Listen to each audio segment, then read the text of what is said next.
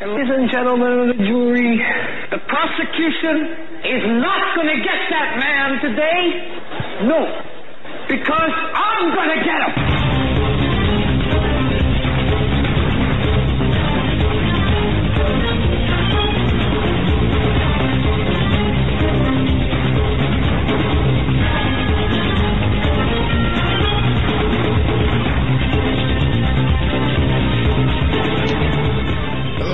Welcome to this Tuesday edition of the Hagmann Report. Today is Tuesday, March ugh, March 6, 2018. It is great to be here today. We got a fantastic show lined up for you today. I'm going to be hosting the show with John. My father, Doug, is in a meeting, an important meeting dealing with the business, so he's not going to be with us today, but John will be with us today, and we are going to be taking the first half hour of news. Then, in the second segment, we are going to be joined by Bill Chapman. He's a Hollywood insider and much more. Then, Daniel Horowitz will be joining us in hour two. He is always a great guest, conservativereview.com. Then we take the show out each Tuesday in hour three with Stan Deyo. We got a lot to get into today. There's a whole lot going on in the news.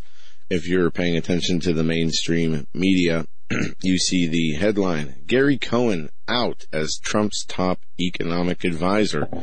I have not seen the coverage by the media on this, but I imagine that they're painting this as some kind of doom and gloom scenario continuing to show the pattern of destruction and chaos inside the Trump White House.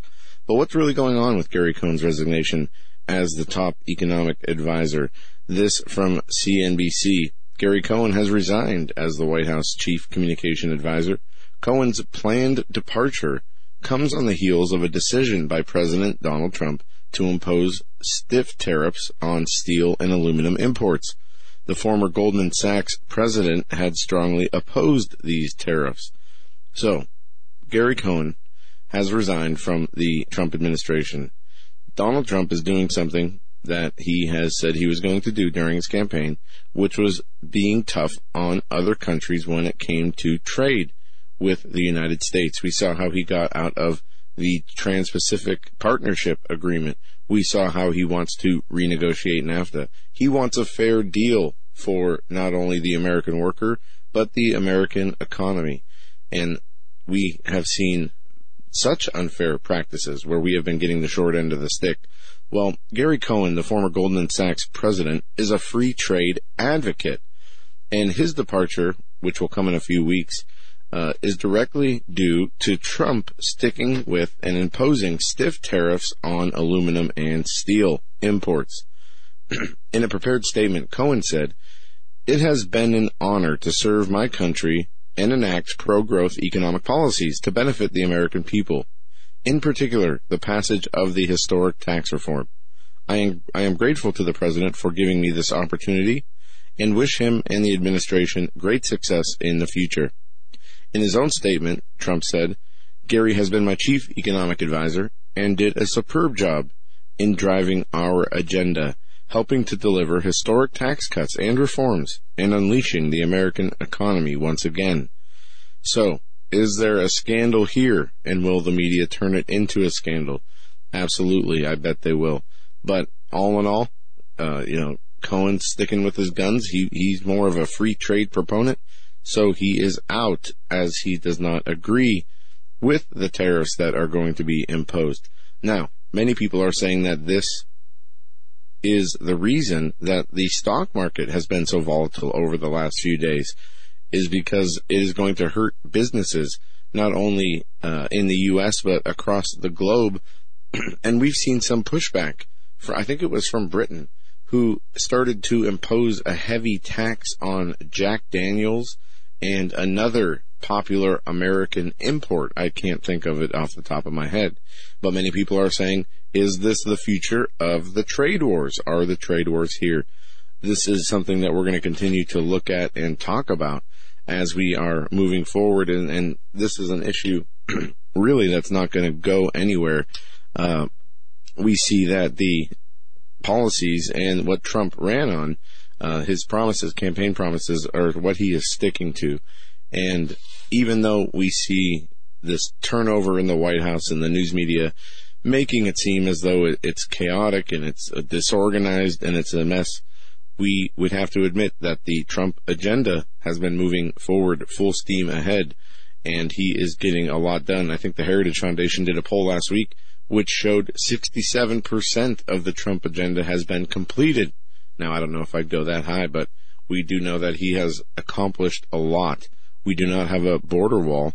We still have the DACA issue wide open.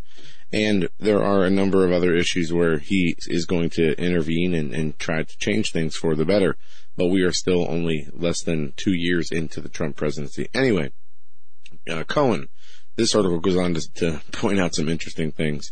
Uh, it, it, we don't have to get into it because it gets into Charlottesville and the, the uh, neo Nazis and white supremacists and uh, some of his statements that he made when these events were going on in uh, back in late May, I think it was last year. But anyway, Gary Cohen out as the economic advisor for the Trump administration and expect the United States media to turn this into a, a huge scandal. Want, there's a few other things that I want to talk about, and I know John's got some stuff on Vladimir Putin and the nuclear program that we're going to get into.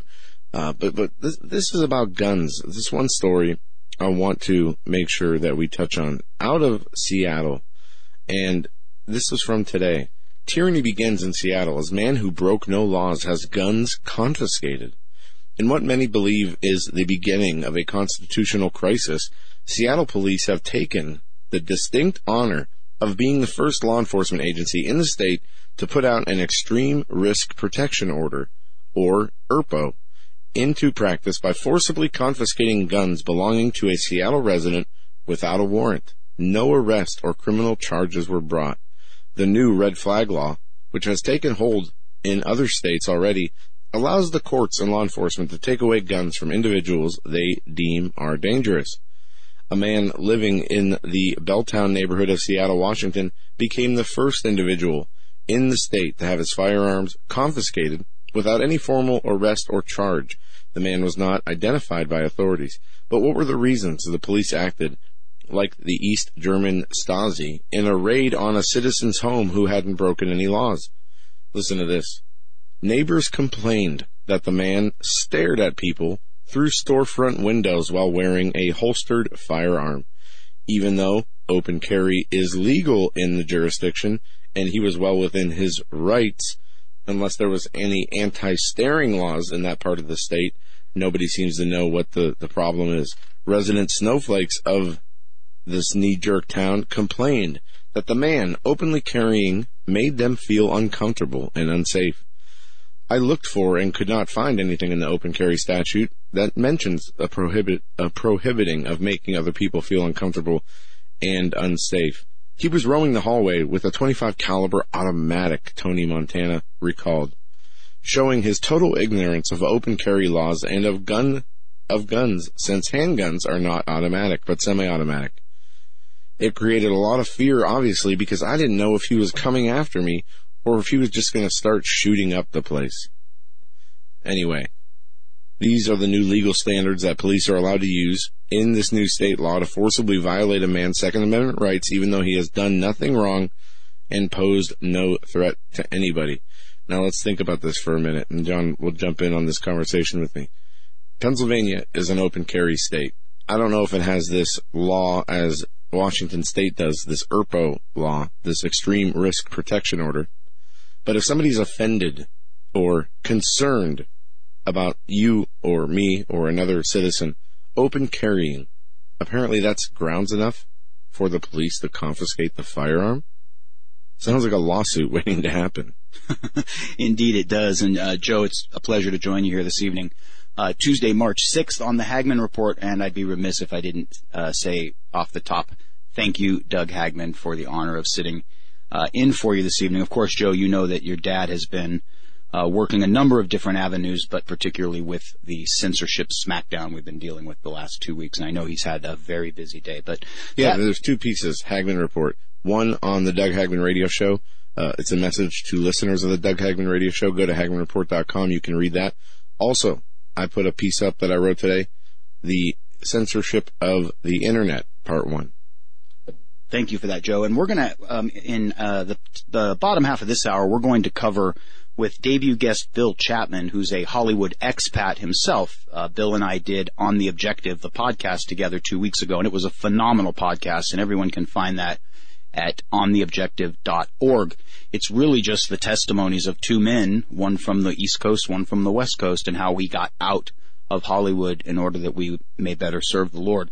But back to this carry issue in Washington. Joe, uh, a lot of folks don't know, Washington is one of the only shall issue states left in the country. And what that simply means is when you prove three months residency in the state of Washington, you simply go to the sheriff's department, you're fingerprinted, and they shall issue your concealed carry permit. It's not a may issue or can issue, it's shall issue. It, it will happen unless you've prevented yourself from the right to conceal carry because you have felonies on the books. Now, help me out with this story. Was this gentleman carrying a shoulder rig under a jacket? Uh, no, according to the, uh, according to this article, he had a waist holster. He was wearing a holster, a holstered firearm. So it was just an open carry on his belt.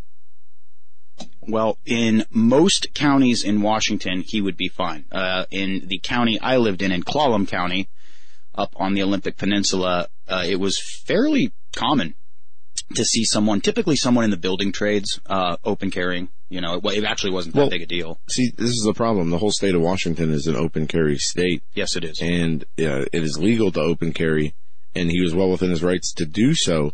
Now, a person reporting him, a person having a problem, calling the police, saying there's a man who is carrying a gun, the police should be able to discern a, a person who is open carrying. I mean, we, we see stuff like this all the time as, as investigators. You look for patterns of behavior. People, uh, police officers in these jurisdictions who patrol the streets, who patrol these streets normally on their quote unquote beat, you know, should have a good idea, a good sense of the, the citizens, uh, in their, in their jurisdiction, their, their behaviors, you know, who the shop owners are, who, who the troublemakers are. And you would think that an average or a good police officer would be able to discern the difference between somebody who is open carrying and does open carry versus somebody who poses a threat with a firearm. It'd be like me calling the police right now on my dad and saying, you know, he has a uh, a, a gun on top of uh, his nightstand, and it concerns me that I might get shot, and the police coming in and taking the gun away.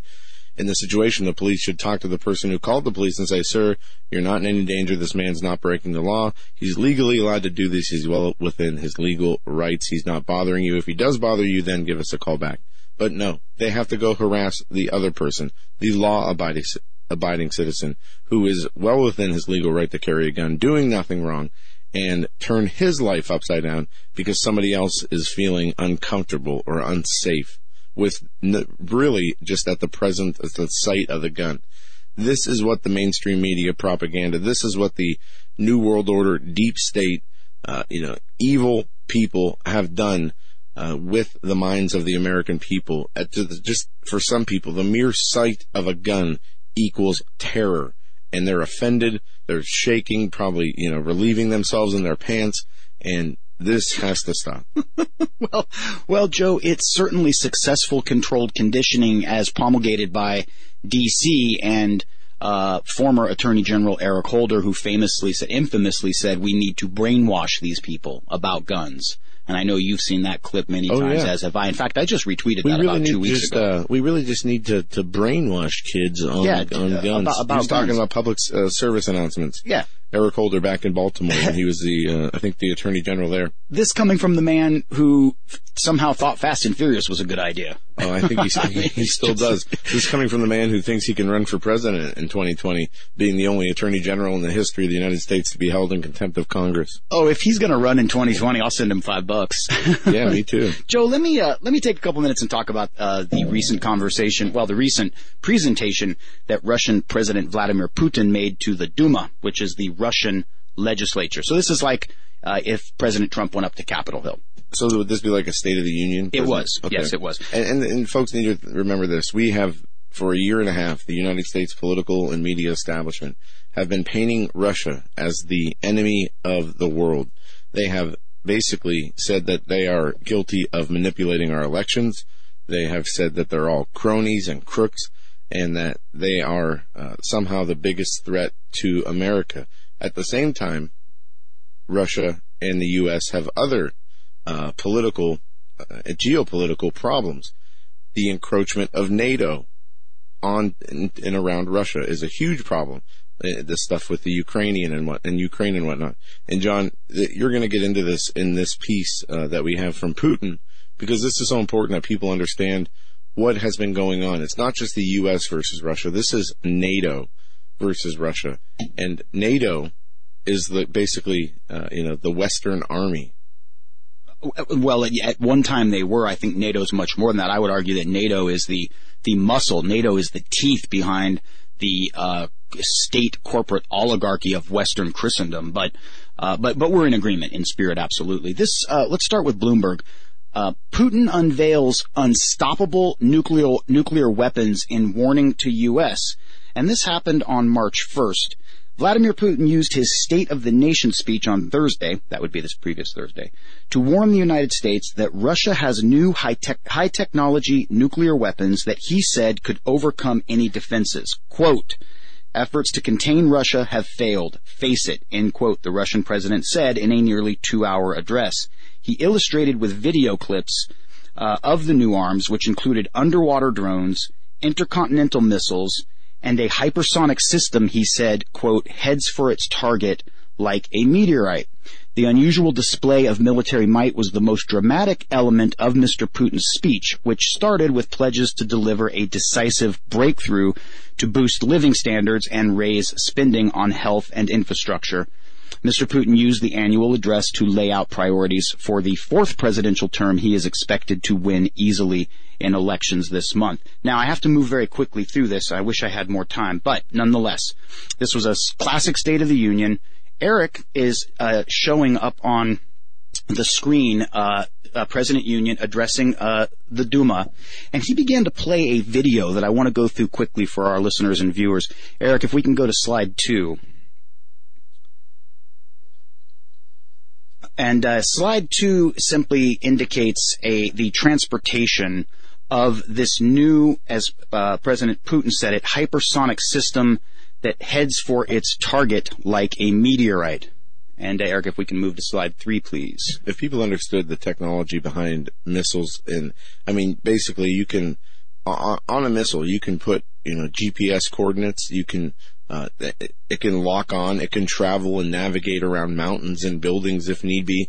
It, it, somebody could shoot a missile from Russia with, you know, uh, the the laser pointer on on with the back our, of your head and with our precision. Yes, you know, hit that target even if it's moving. So this this image uh, shows the the launch facility, the launch capability of the missile. And Derek, when you're ready, if we can shoot over to uh, to number five, it gives people the view of the missile system in its bunker and the enormity of the missile. And this story gets very interesting very quickly.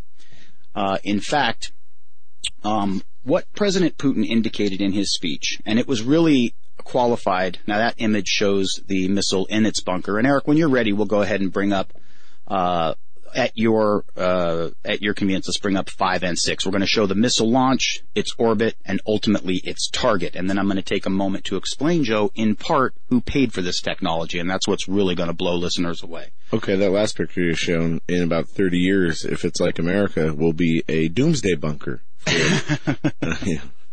So this is this is the launch. Uh, this is the launch facility. Now we've got the missile. This is uh, black and white striped uh, rocket is the actual missile coming up out of its bunker, and momentarily, when Eric switches the slide, we'll see it uh, begin to ignite. This is the pre-ignition. Uh, and this was a short video. It was probably 20 seconds long. It was very powerful in its impact through the different images. So this is the pre-ignition, and then probably my favorite picture. Eric, go ahead and switch the slide again. This is the this is the full ignition as the missile goes vertical in its ballistic flight, ultimately ballistic flight trajectory. And in a moment, we will show you how that missile. So that's the that's the big the big bang right there, Joe. Uh, and then we have sort of a, a, an establishing shot. Go ahead and switch the slide, Eric, of the missile leaving um, Russian sovereign ground and heading up into the atmosphere. And uh, the the interesting there's uh, Doug Hagmann when I showed him this prior to the show he he thought that this was an interesting flight pattern. Eric, when you're ready, the next slide shows the flight pattern. Then we're going to show the actual what they call the MIRV. We're going to show the the multiple entry uh, warheads opening up and departing from the missile, and then we'll end this presentation with where the missiles were headed. Now remember, this this is President Vladimir Putin giving a State of the Union, the Russian version of the State of the Union we just had the last week in January with President Trump. So that slide shows the trajectory of the intercontinental ballistic missile. Now remember, listeners and viewers, this is a single missile. Eric, let's go ahead and advance the slide. But the single missile carries far more damage capability than just a single missile with a single warhead uh, attached to it.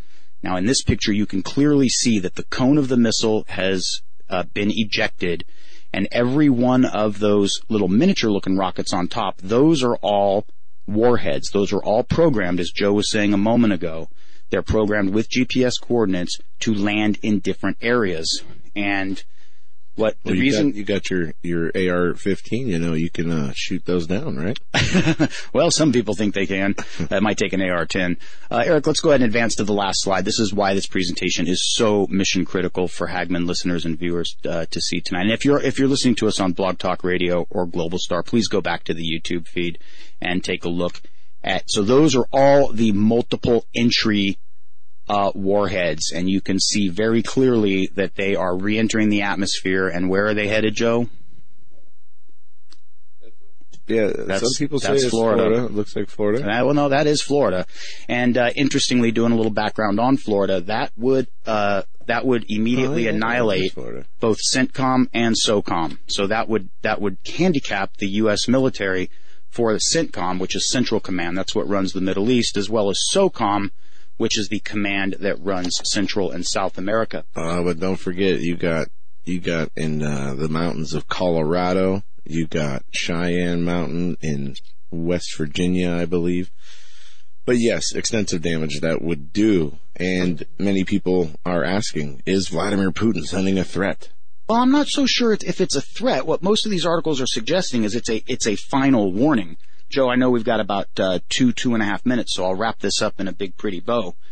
What our listeners need to understand is uh, just as the intelligence agencies in the United States use off-book funding on the social media platforms, and I wrote about that extensively this weekend, we also have proof that they that the the uh, tech companies, primarily out of Silicon Valley, have entered into a an international venture with Russia, and the name of the project is the Skol, uh, Skolovko project. Sorry, my Russian's a little a little bit rough there, but um, what it is is Russia's attempt at a new Silicon Valley. And uh, ever since the United States did a unilateral withdrawal from the uh, ABM treaty back in 2002, Russia kind of found itself not sure what course to take with its missile defense program. Uh, I would also note that the United States currently has over 30 missile cruisers and a commensurate number of destroyers just outside international boundaries of Russian ports. Uh, in the Blue Ocean, and this makes President Vladimir Putin very concerned. And also, you can see in his demeanor during this speech at Duma, uh, more than a little irritated. But here's where it gets tricky. This is why this is on the Hagmann report tonight.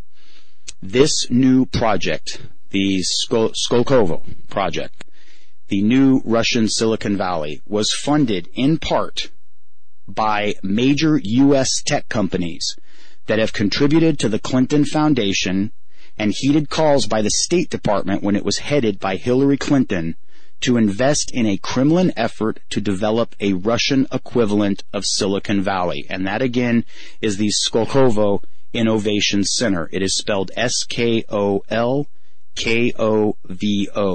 Supporting the Skolkovo Innovation Center on the outskirts of Moscow was part of the attempted reset of U.S.-Russia relations early in Obama's first term. Skipping down a bit, there are 17 entities that collectively committed tens of millions of dollars to the Clinton Foundation, including, hello, Google, Intel, and Cisco, who were among 28 key partners identified in the 2012, in, identified in 2012 by the Skolkovo Foundation.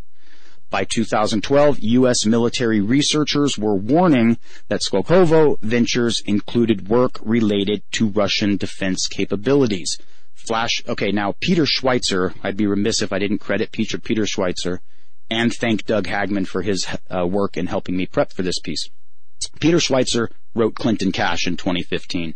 You absolutely must pick up a copy of Clinton Cash. Peter Schweizer uh, lays this all out in a linear fashion, but at the end of the day, three days ago, President Vladimir Putin stood before the Duma and demonstrated to his heads of state a video showing a MIRV uh, ICBM with multiple reentry vehicles right over the top of Florida suggesting annihilation of both CENTCOM and SOCOM and a massive handicapping of U.S. military forces around the world. And guess where the money came from? It came from Cisco, Intel, Google, and the Clinton Foundation.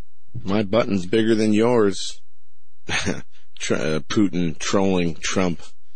It's a, a very interesting story, John. It's something that we have to follow when we see the regional battles uh, with in Ukraine and NATO, uh, the complaints of Russia uh, about NATO encroaching and putting up missile defense systems such as the THAAD system in South Korea, uh, systems in Japan, as well as a few other European nations like Poland, you start to see this pushback pushback from Vladimir Putin, and of course they're going to tout their nuclear capabilities as they feel them being surrounded by this nations of new world order globalist agenda.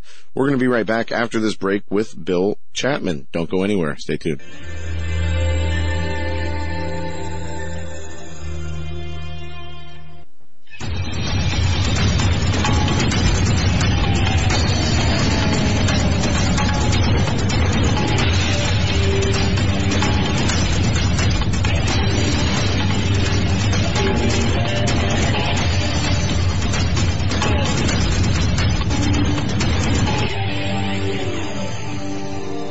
Welcome back to this audio only edition of the Hagmann Report on this Tuesday, March 6, 2018.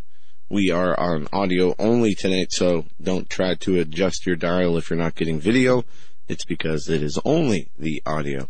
We got a great segment coming to you now where you're going to be joined by Bill Chapman. I want to mention one thing real quick before we bring him on. We have talked at great length, probably more this year uh, than anything else about Jeff Sessions' inability to hold people accountable with all of these ongoing scandals and the evidence of those scandals being in the public. We still have Peter Strzok working in the FBI, Rod Rosenstein in the DOJ, on and on and on. Well, Trey Gowdy and another senator have issued a letter to Jeff Sessions and Rod Rosenstein, formally requesting a second special counsel. House Judiciary Committee Chairman Bob Goodlatte and Representative Trey Gowdy on Tuesday demanded the appointment of a special counsel to investigate conflicts of interest and decisions made and not made by current and former Justice Department officials in 2016 and 2017, noting that public interest requires the action. Gowdy penned a letter Tuesday to Attorney General Jeff Sessions and to Rod Rosenstein. Matters have arisen both recently and otherwise, which necessitate the appointment of a special counsel. We do not make this observation and attendant request lightly, Gowdy said.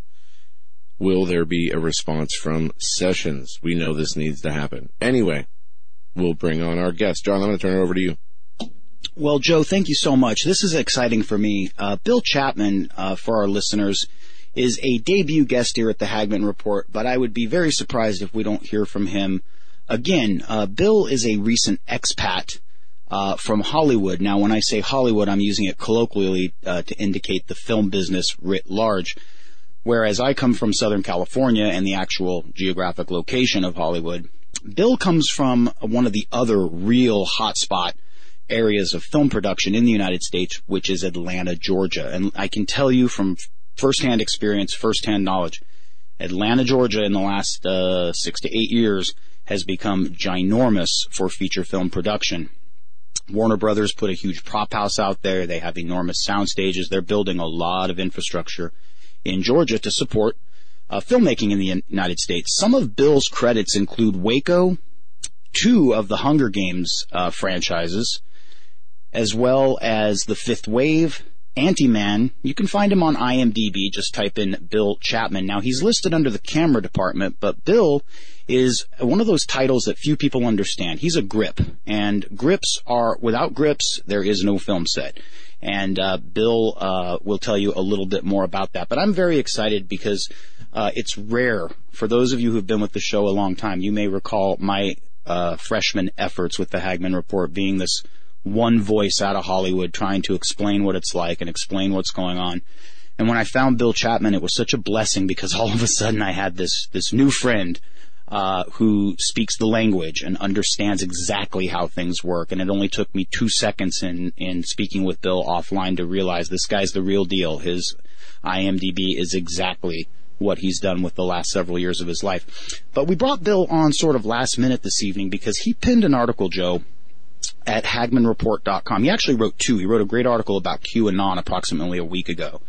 Uh, to LARP or not to LARP, Q is the question. But the article we're going to talk about right out of the gate tonight with our guest, Bill Chapman, is the anatomy of a lie. And Bill is not just a Hollywood expat, but a very fine up and coming citizen investigator, investigative journalist who managed to contact Colton Haab and Glenn Haab, the Haab family, who our listeners will recall from last week got into that huge kerfluffle with CNN.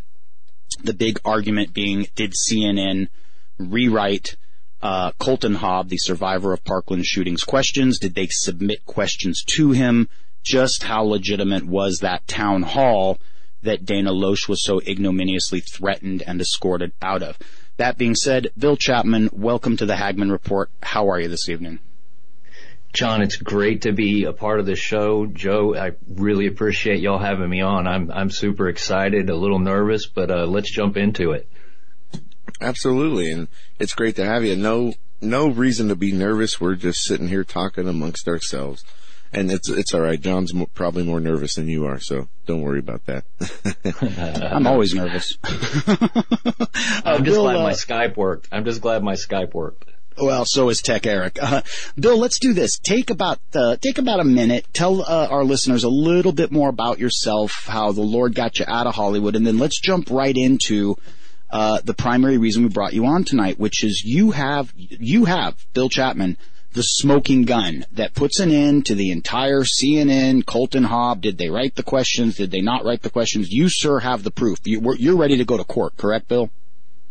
Pretty much, pretty much. I hope it doesn't come to anything like that. But as far as my background, um, in 2012, uh, I had moved uh, from uh, Knoxville down to Atlanta and uh, was looking to uh, basically change careers. Got into the film industry and uh, started working as a boom operator, the guy holding the microphone on set, and long story short, ended up becoming a grip, joined the film union, uh, traveled back and forth between Atlanta and Albuquerque, New Mexico, working on projects in both cities.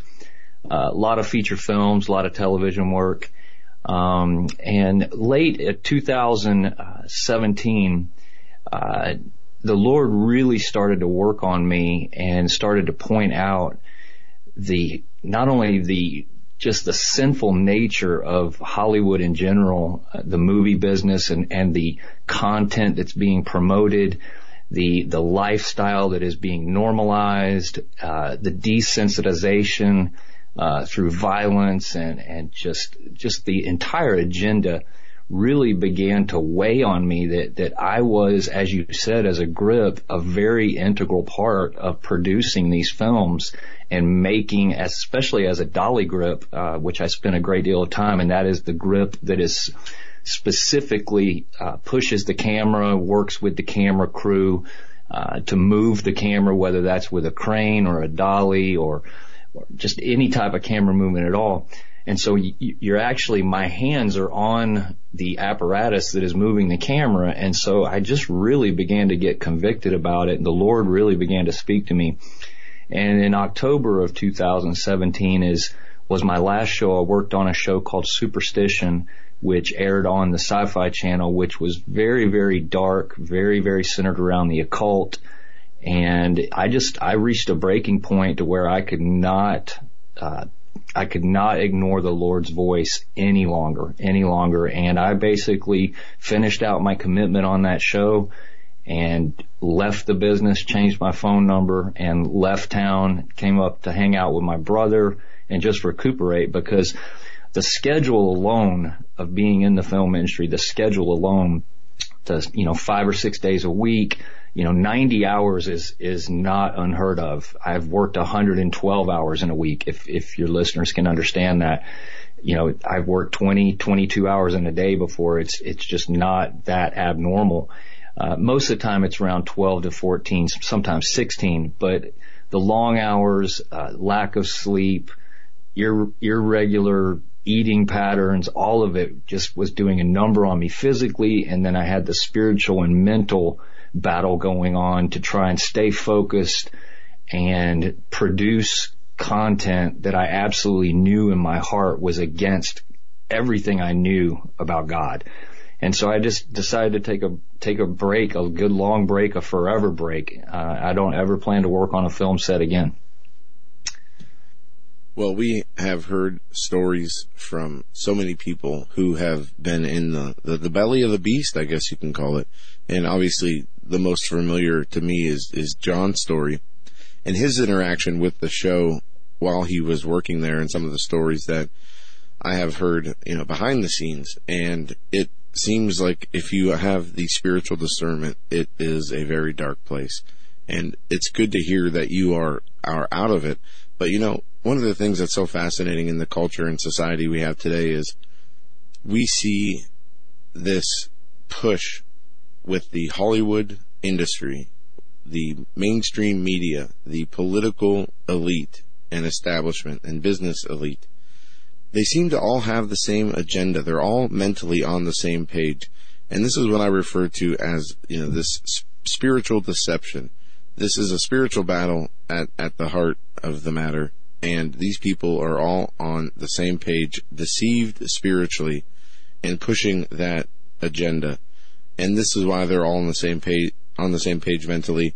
It's, and it's like how they, it seems that they all get a piece of paper in the morning with the same talking points on it but that is just the, the spiritual nature of this battle. So we're glad that you're out of Hollywood and we're glad that you're doing something that you absolutely love to do. And, uh, you know, congratulations for not only coming out, but being able to speak about it and maybe help, help others realize that it's not worth it, uh, to live that life. The money's not worth it. Uh, to live that life when you see the cost that it has, not only in your own life, but in society as well. So, absolutely, Bill, uh, absolutely. Bill, uh, let's do this. Uh, we just we have limited time this evening, and of course we're gonna we're gonna welcome you back. But uh, let's talk about your article. Let's talk about your interaction with. Now, I, my understanding is you interacted with Glenn Haab, uh, Colton's father, correct? And there's uh, there's evidentiary proof in your article. And again, that article is the Anatomy of a Lie. People can find it at HagmannReport.com. Um, long story short, for two weeks since the uh, since the Valentine's Day massacre, the horrible Parkland shooting, 17 dead, myriad questions swirling around the mainstream media, the independent media, like all of these mass casualty events, Bill, more questions than answers at this point. People's social media accounts being crushed, being shut down, deleted for using terms like crisis actor or for taking on who this David Hogg character is. But lost in the shuffle is Colton Haab, one of the JROTC uh, members who was recently on with Tucker Carlson, and that's the featured image uh, for your article on the website. Uh, Bill, why don't you pick it up from there? Let's talk about Colton Haab. Let's talk about what his allegations against CNN were, how you got involved in the story, and then what you discovered. Absolutely. Well, we all know the famous interview that he did on Fox that Tucker Carlson did with him and asked him, you know, why he didn't show up at the town hall and Colton described that, that he was presented with questions that were scripted. And so I want to define exactly what, what that was exactly. Originally, Colton was asked to write a speech and that turned into, as the days got closer to the town hall, the producer at CNN, Carrie Stevenson, basically asked him to then go, move away from the speech and submit a list of questions.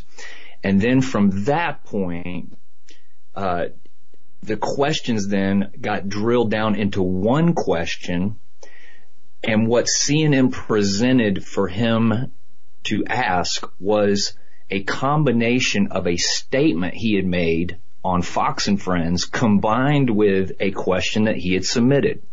And that is what they sent him. The entire day of the 21st, there were some emails back and forth between CNN, uh, the producer, Carrie Stevenson, producer for special projects, and Glenn Haab. And at the last minute, this was this one question that basically recapped Colton's statement about if Coach Feist had had his weapon, could he have done something to stop the shooter?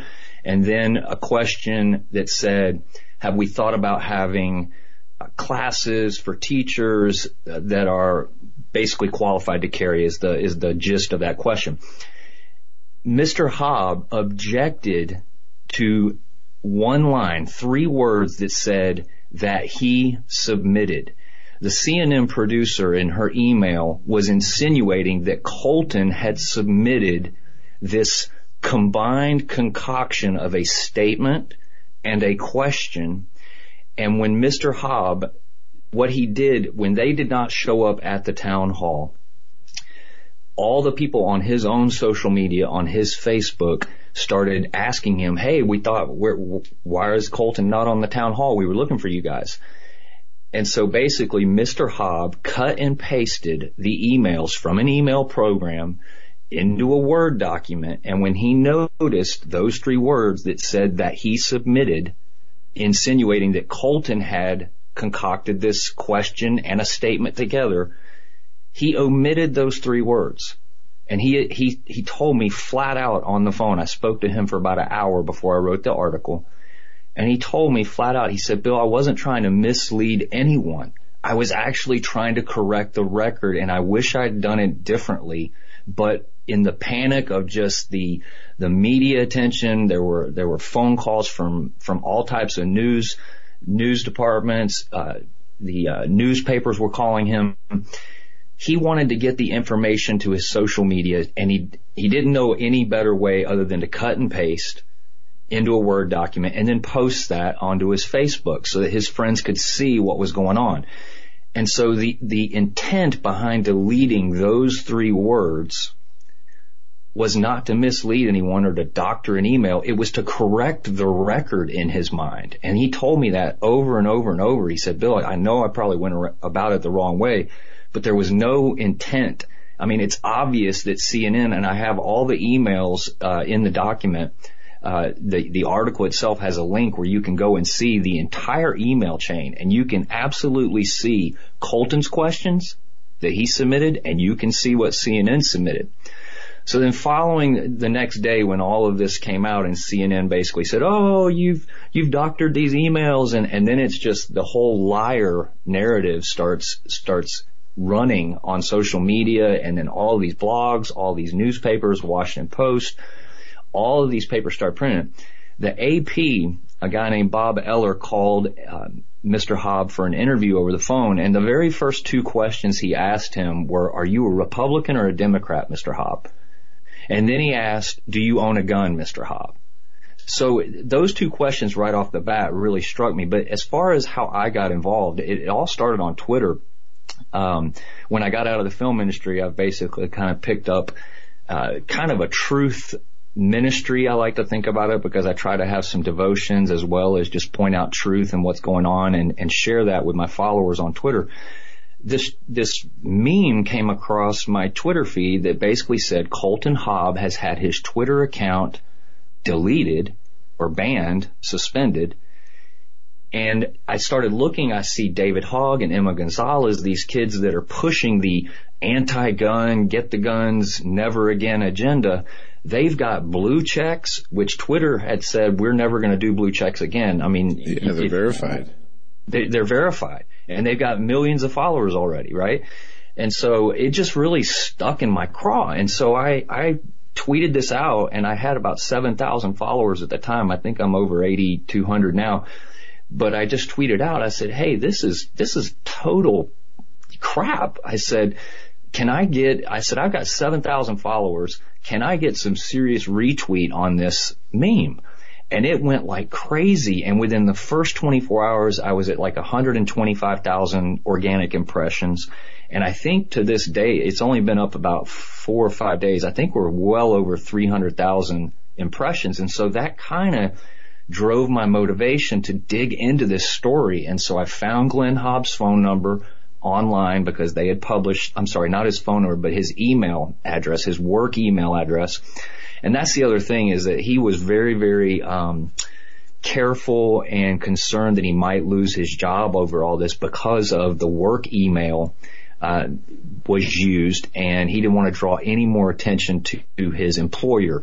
And so I was trying to be very respectful of that, but I did, I just sent him an email and I said, Hey, I want to write an article. I showed him that there were many, many people that were interested in the story and he called me back. I mean, he, he basically emailed me back and said, Hey, I'd love to do a phone call with you. And then we did a call on Saturday morning and I finished writing the article Saturday and got it up on the Hagmann report, thanks to John.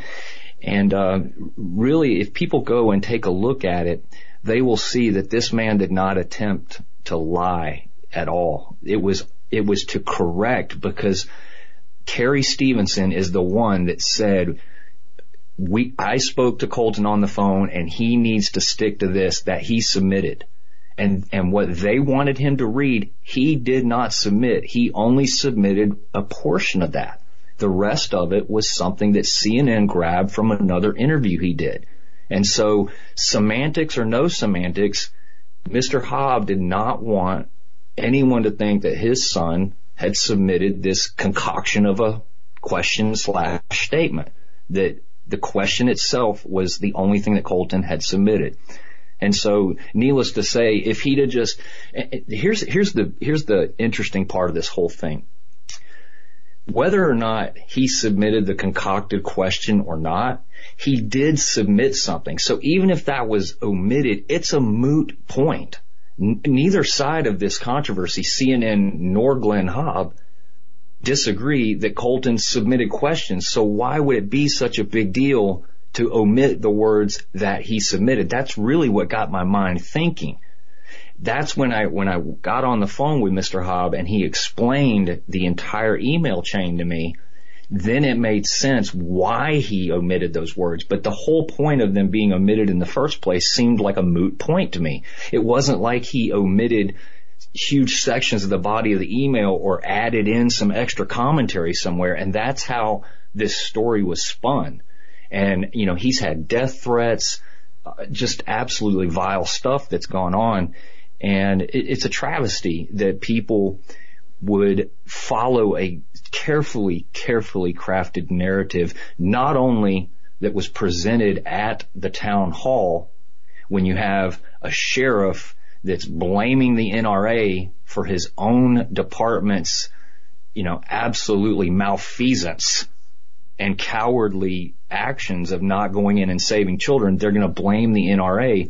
And then the whole thing just gets out of control and, and the Haabs, bless their hearts, they're just pawns in this whole thing when, you know, the actions of, you know, it's, it's so interesting that David Hogg and Cameron Kasky are being touted as these survivors the story of what Colton Haab was doing in the midst of all this is absolutely unbelievable. And I shared some of this in a video that I made and put up on BitChute. But the kid armed himself with a two by four and gave, another kid a fire extinguisher, took Kevlar sheets that were hanging from the, the ceiling, which they would shoot pellet guns into in the classroom. They would do target practice. He took these Kevlar sheets down off the, off the ceiling and used them to cover kids and you know, he was kind of like a little commander on the ground there, and then he's he's just vilified. So I, I feel like we've gotten a lot of good response to the article. I've gotten a lot of good response to the video, and um, anybody that can still read that and call that that kid or that gentleman a liar, they're just cognitively disconnected. That's all it is. They're just so far brainwashed. You, you, there's just no hope for them. And, and it's so much worse than that too. And, and you're exactly right.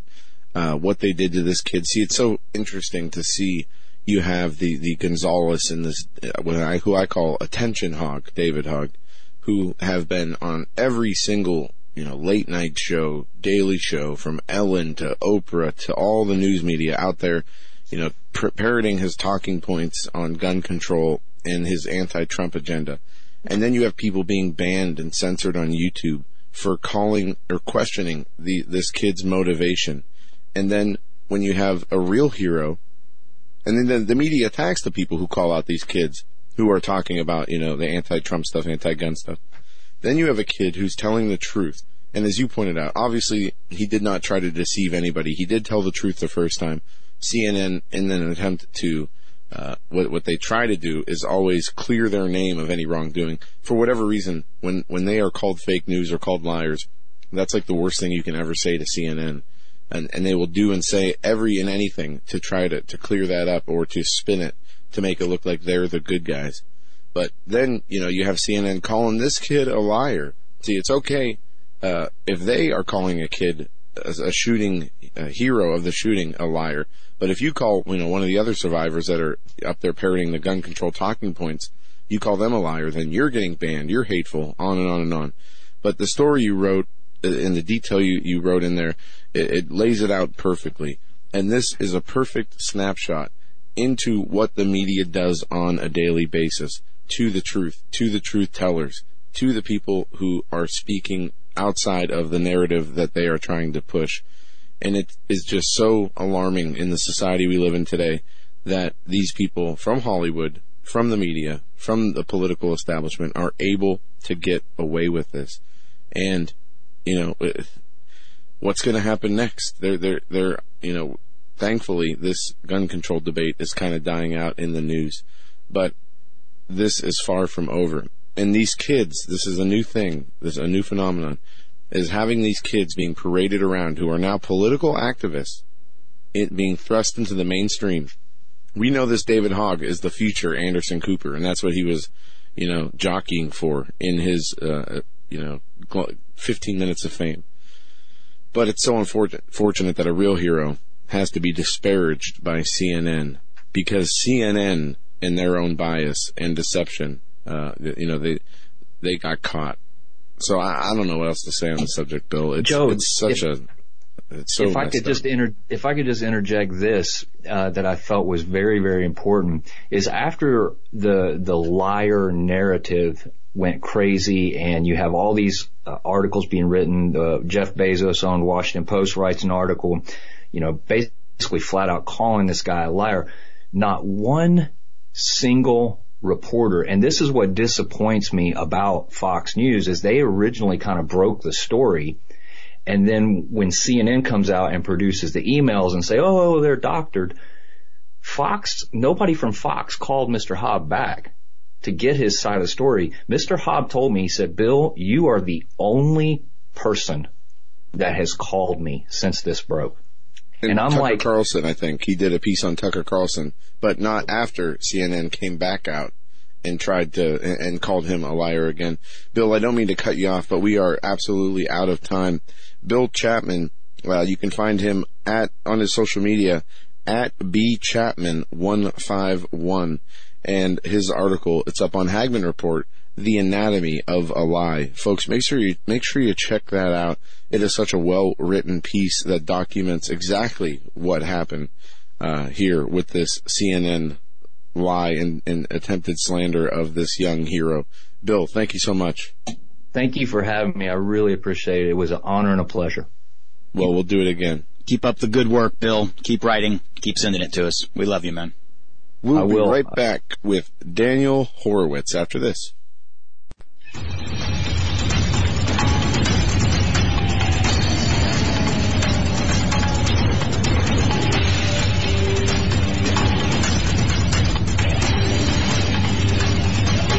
Welcome back to hour two on this Tuesday edition of the Hagmann Report. We have a great guest lined up for you, returning guest Daniel Horowitz of Conservative Review. We're going to talk about his piece. Trump is obligated to follow immigration law, not the ruling of district judges. If you go to Hagmann Report, there's a piece up uh, there that we put up today. And if you've noticed, Hagmann Report has a new design.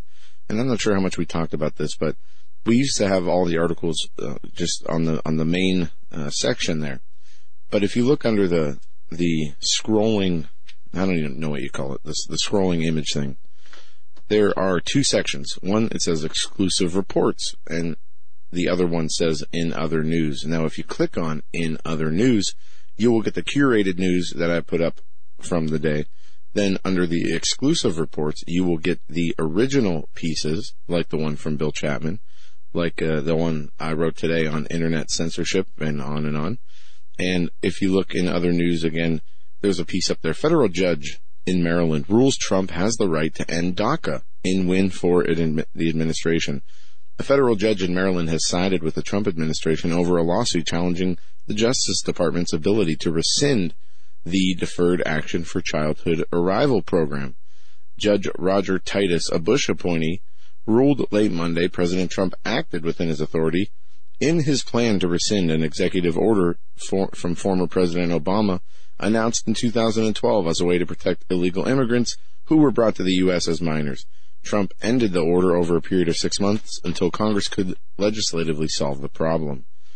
Anyways, you can read more there if you want to continue on that story. But we have with us Daniel Horowitz, and he has a piece again. Trump is obligated to follow immigration law, not district judges. And in this piece, he talks about the law, activist judges, and the immigration debate. Daniel, welcome back to the show.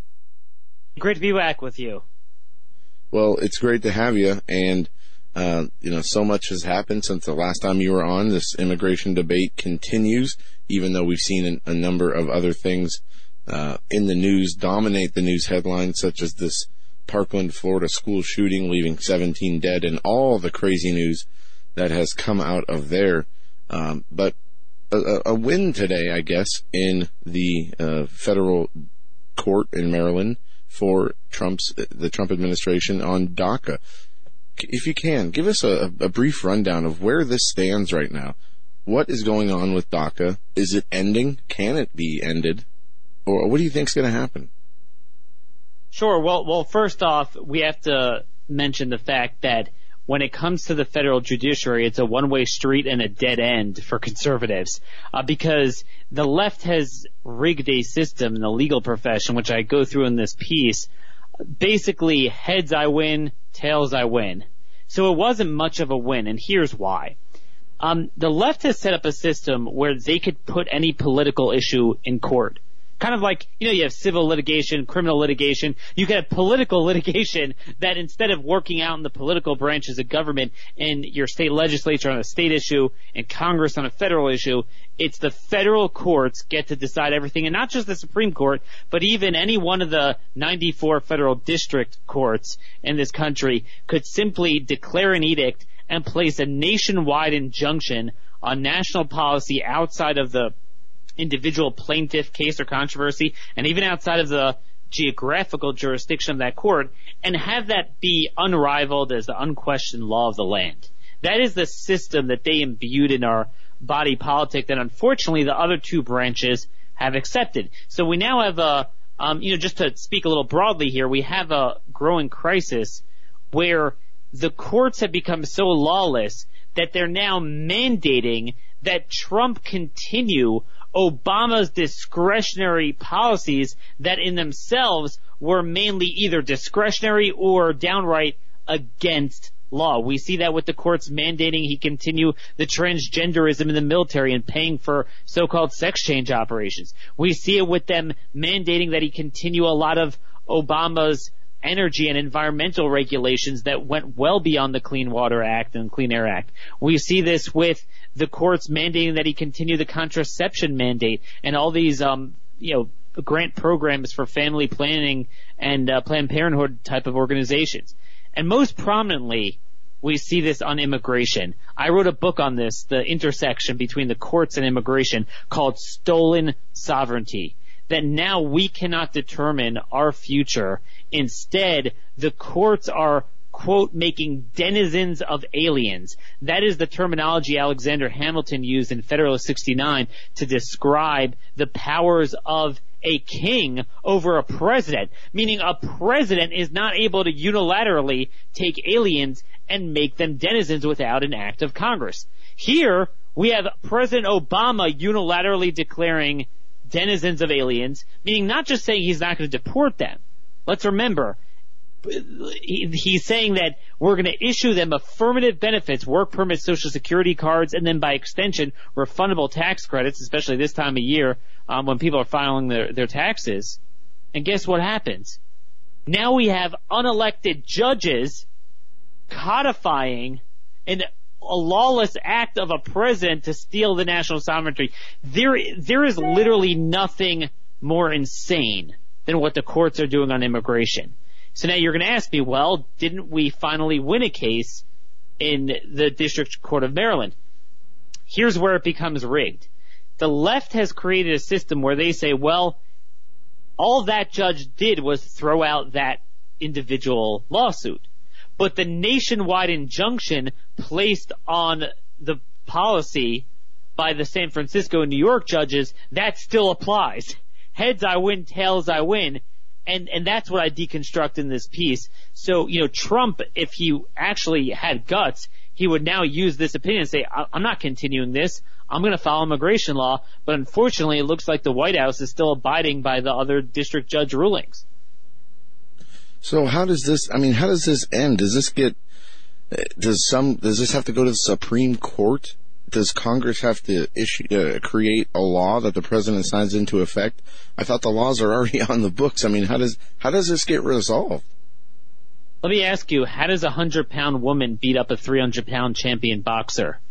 Our founders never envisioned that the other two branches would just sit there and allow it. Just remember here, a Supreme Court is created by the Constitution although its its jurisdiction, subject matter jurisdiction, and its makeup is completely uh, pursuant to congressional statute. But the lower courts, their entire existence is not created by the Constitution, but by Congress. They are not co-equal, certainly not su- superior to the other two branches. Um, you know, it, it's time to ignore them.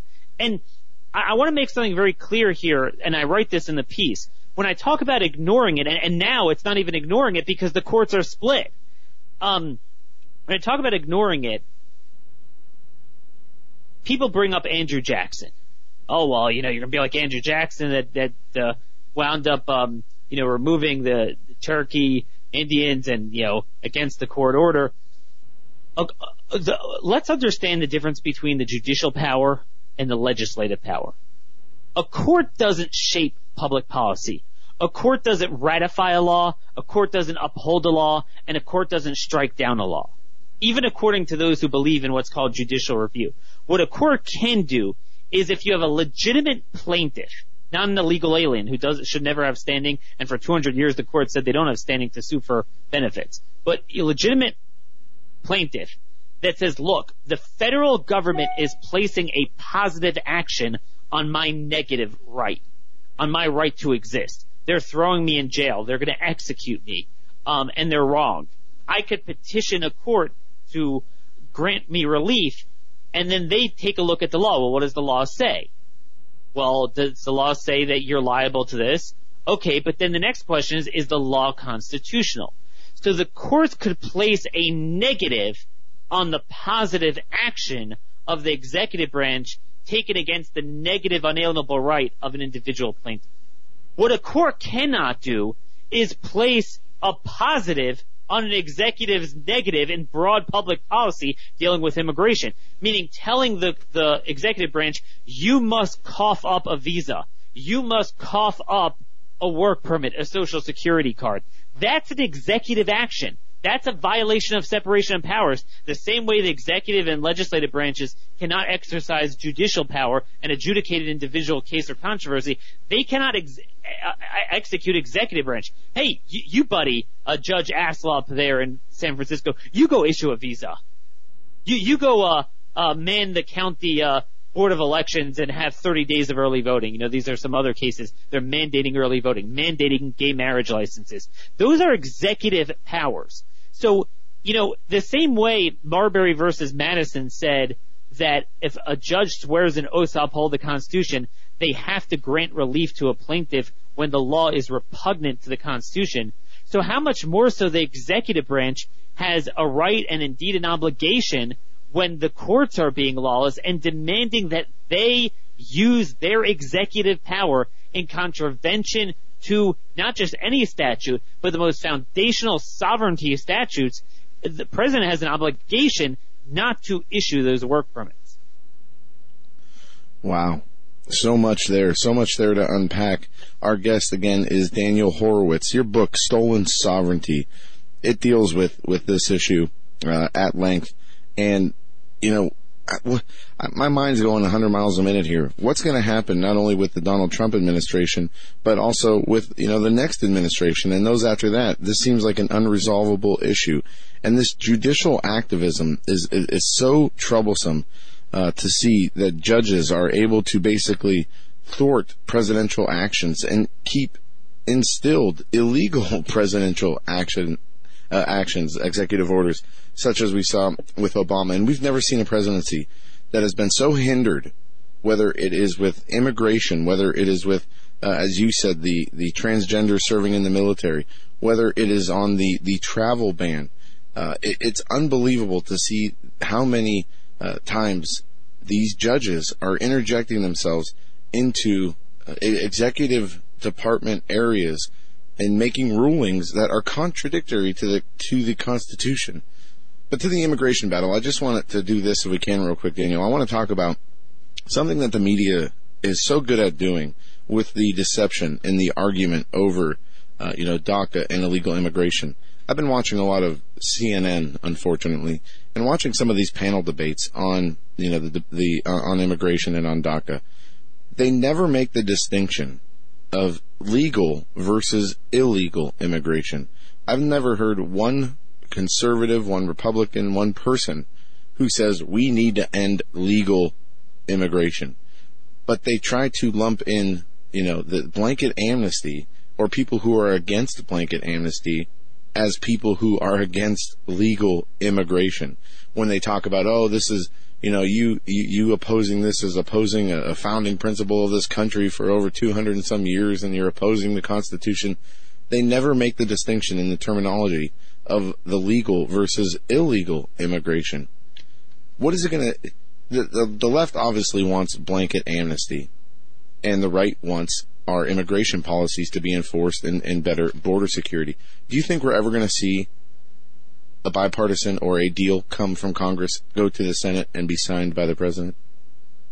Um, well, I, I think if we do see a deal, it will be one signed by the left because um, the Republicans agree foundationally, or at least the leadership and many of the members agree with the Democrats, and the Democrats don't agree with the so-called supposed Republican proposals. So, I mean, that's, that's the problem. The reason why we have this issue unresolved is because we have a fake Republican party that doesn't pursue the Democrats when they're down, that doesn't assert these arguments, that doesn't stand up for American sovereignty. You know, the, the polling shows very clear. The American people's, their philosophy on immigration is very simple.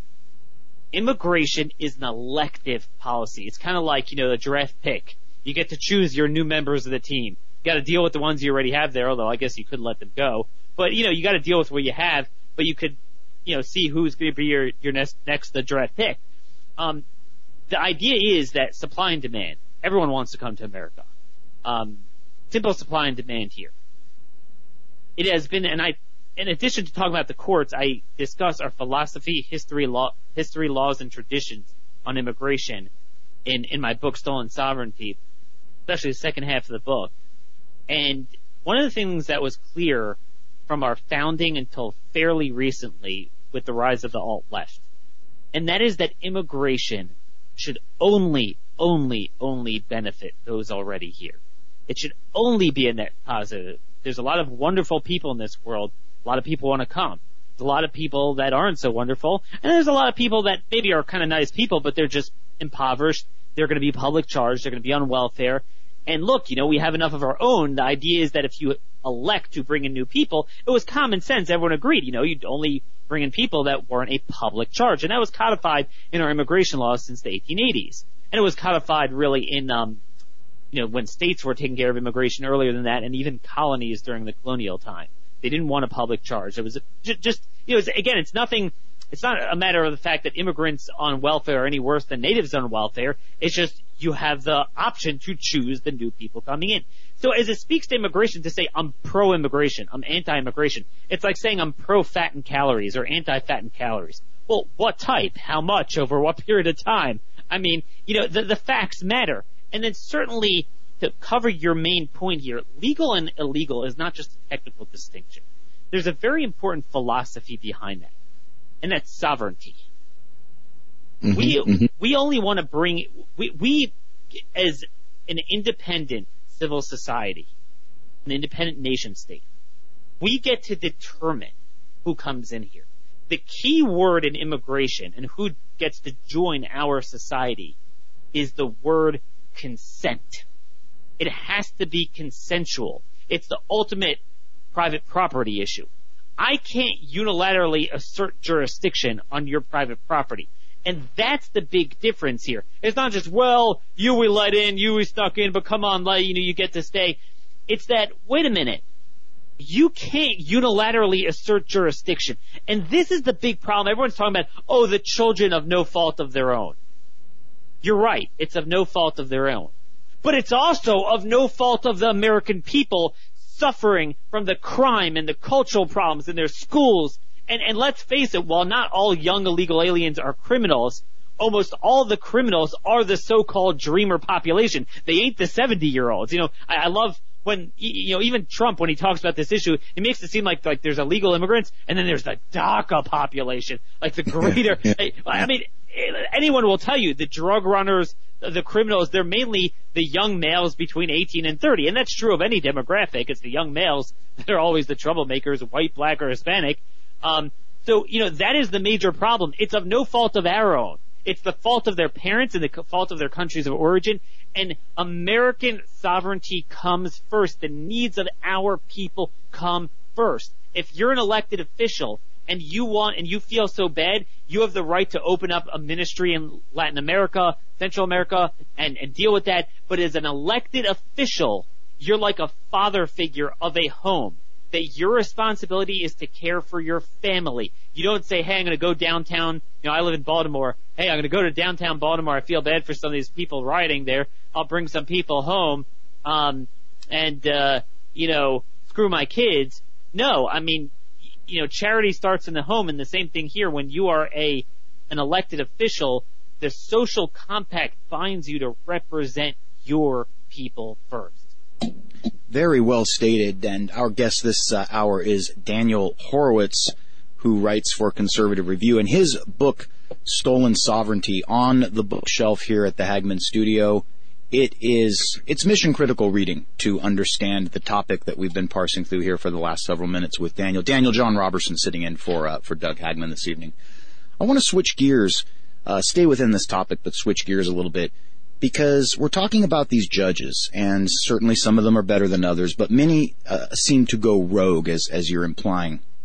And uh, so I have a two part question for you. The first part is, how do these judges justify their well, let's be kind and call it very liquid or very flexible position on sanctuary cities because the federal funding keeps flowing.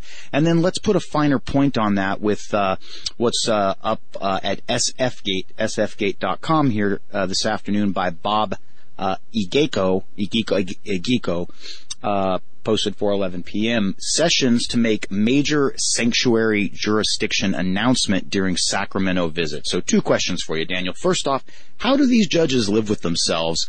They seem to be duplicitous at best. The funds keep flowing. These sanctuary cities are by the Constitution illegal. And part two, what do you think uh, Attorney General Jeff Sessions is up to in Sacramento? And, and for that matter, I'm glad that we know where he is. but Daniel, I'll hand it back to you. Oh, yeah, he's kind of, look, at least he's working on something good. Um, let me make your question stronger before answering it. The very same judges that suddenly discover federalism and states' rights, suddenly when it comes to something that is manifestly a federal power, manifestly a federal power, which is immigration, it's the sovereignty of the entire union, like, oh no, the states, you can't, you can, um, tell states. And, and by the way, isn't it interesting how states are uh, suddenly entitled to federal grant programs? You know, they're they're entitled to federal money. You know, putting aside sanctuary city issues. Yeah, we'll have to bring you back for that topic. you know, I'm just saying who says they're entitled because that's what they're saying with the sanctuary cities that you know Jeff Sessions can't cut off the law enforcement grant money um, because that's that's coercing them. But that's only if you take money that belongs to them. They're not entitled to that. But anyway, these same judges are crushing the states when it comes to state powers. They're overturning every single redistricting map, not just federal elections, but state legislative maps, mandating that you have to um, accept anyone to vote without checking for citizenship, without photo ID. Um, they're mandating in some places 15, 20, 30 days of early voting. I mean, states can't do anything. States can't define marriage anymore. They can't put the most reasonable um, healthcare related regulations on abortion clinics. All the Kermit Gosnell laws that they've been passing have been struck down by these courts. States can't do anything. Suddenly, when it comes to the one thing, you know, election law, Article 1, Section 4 of the Constitution, gives states the full power over the time, methods, and procedures of elections, and every one of those things are being vitiated by the courts. But when it comes to national sovereignty, suddenly the courts are telling us that no, no, no, no, um, you know, you cannot you cannot do this. How do they justify it? Um, with the left, the ends justify the means. So notice everything the left um, posits as a political argument. Within a couple years, it becomes a legal argument. I believe this should be this way. A couple years later, they say it must be that way. It's illegal. It's unlawful. It's immoral. And they, they're very loose on the way they use illegal and immoral. And they speak to the morality of their immorality. So what you see this is, for example, Judge Nicholas Garaufis of the East, Eastern District of New York. He was the one of the ones who mandated that DACA must go on. He literally said during oral arguments and in his written opinion that DOJ lawyers can't come in here and express heartless opinions. We're not going to have heartless things here. And, and it, these are literally political arguments. You could agree or disagree, but what does the law say? but they don't care because the legal profession, um, the the litigants, the American Bar Association, they've created a culture where it's okay to do that in court. You could um, misconstrue and bastardize political arguments as legal arguments. There used to be a time when there was intellectual honesty where we, where people were able to say, look, I wish Congress would do this. I believe this is a good policy. But I understand that, you know, it, it's discretionary. You could do it, you could not do it. It's not mandated by the Constitution. You know, I might say, I, I really want a lot of immigration. I want amnesty for illegal immigrants. I want gay marriage. I want abortion on demand. But then it's quite another thing to say the Constitution demands it. And that's what they've been allowed to do. But I'll tell you this much, the way they've been able to get away with it is because even the legal right in America, the legal conservatives, so to speak, have agreed to this premise that the courts are supreme over the other two branches, that they serve as an unassailable, final, exclusive, sole word in every public policy issue, and you can't push back against them. So, look, if you tell an unelected judge that doesn't have to stand for election, has a lifetime appointment, hey, anything you ever wanted to accomplish as a legislator and weren't able to do, now you could do it on the bench with the flick of a wrist and no one's going to question you and you won't get kicked out. Sure they're going sure they're going to go and do it. Yeah, it's unbelievable the lawlessness that we see. Uh, Daniel, I want to ask you this: the mayor of Oakland was in the news recently for issuing warnings of upcoming ICE raids to businesses in California. Many people have been asking, should these people these politicians who are doing this be held criminally responsible. What's your opinion on this? Do you, can these uh, mayors and, and people who hinder federal investigations can they be held criminally accountable? A- absolutely. Um, there's a bill in the House from Todd Rokita from Indiana to actually mandate a year jail time. Um, but in terms of the basis of the law, I don't have in front of me. I've written on this before the exact statute, but it's very clear language that anyone who harbors um, an illegal immigrant is um, it, it commits a felony. It's it's it's actually a felony. Um, now, obviously, you know, if they just kind of like you know vaguely declare sanctuary policies, whatever that means, um, you know, I, I believe we could f- punish them with funding. You can't arrest them, But in, in this case, where they are directly obstructing justice, obstructing an investigation, thwarting federal law enforcement, they could absolutely and must be thrown in jail. And, and again, I am a very big states' rights guy. But we don't believe in states' rights per se. We believe in a constitutional republic. And that means, generally speaking, many more things than are under current practice need to be devolved to the states. But there's a couple of things the federal government has to do very well. And immigration is one of them. The founders were very clear. Um, James Madison writing in a 1782 letter to Edmund Randolph when they were concocting a constitutional scheme to, you know, move away from the Articles of Confederation. One of the things he pointed out was that a uniform ro- rule of naturalization for this future federal government would cure the existing problem under the Confederation of, quote, the intrusion of obnoxious aliens through other states. And their concern was that um, certain descriptions of he writes this in Federalist 42 certain descriptions of aliens who had rendered themselves obnoxious can force themselves on several states that had acquired the character of citizens under the laws of another state and you know I have quotes from Roger Sherman from many of them um, Justice Scalia has actually quoted this before um, in, in some recent opinions before he passed away and the point is the founders were concerned about a state like California that in an effort, people forget sanctuary cities. It's not just the lawlessness. It's not just that the crime and the fiscal burden.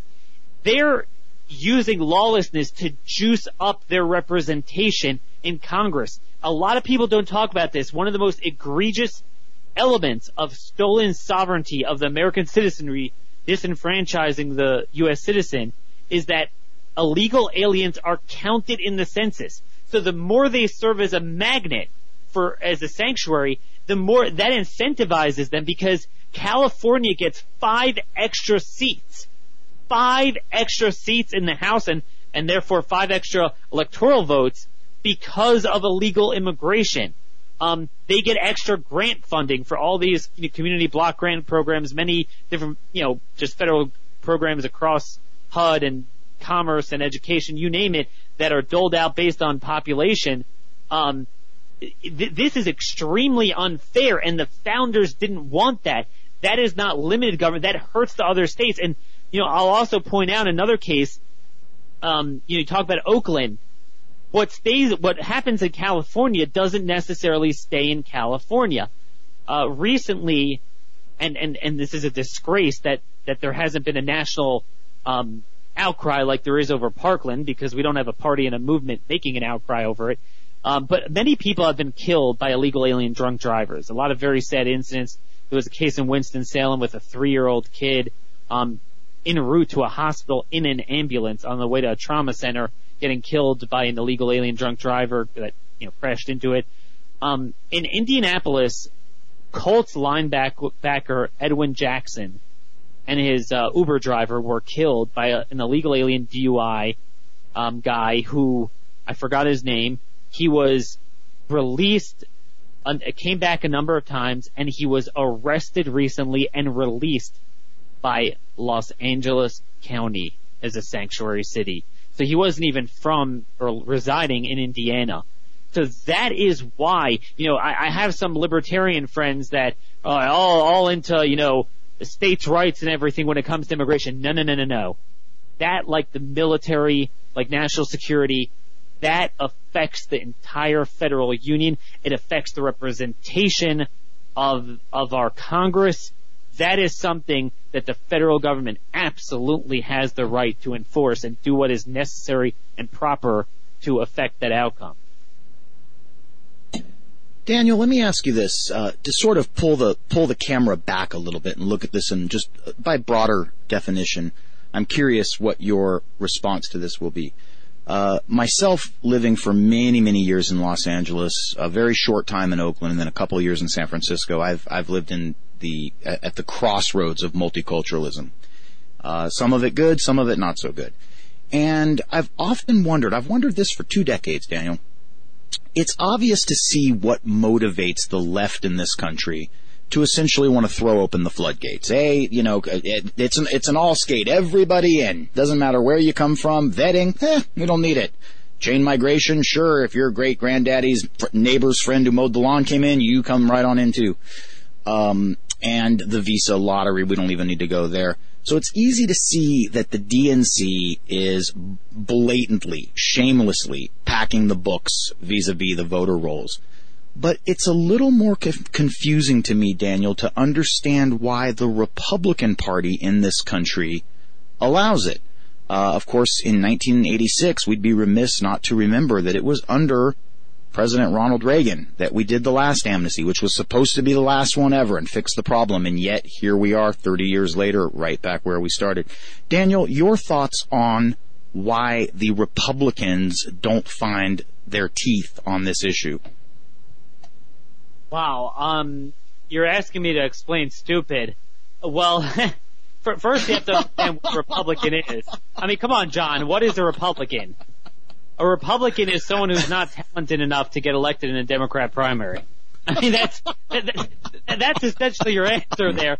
Um, no, okay, okay. Let me let me throw this out quickly. Let me throw this out quickly. I've always, this is my opinion. I'm opining that at the end of the day, big business adores a cheap foundational labor pool. I'll hand it back to you.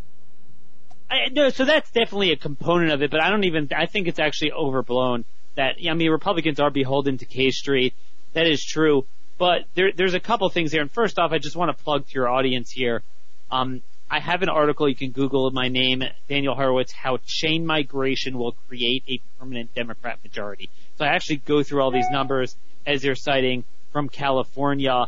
Um, it, it's stuff, some of it's from my book, some of it's even added, and it is really, you know, it's stuff you're not going to read elsewhere with immigration trends and naturalization and voting patterns and you know, it is really a kill shot on this country, and it's pretty much we're we're pretty much already there. Um, it's it's it's starting to happen in states like North Carolina and Georgia, let alone Florida and Texas. Um, and you know, I, I don't think immigration is different than what we're seeing on guns, or we're seeing on crime, or we're seeing on so-called social issues.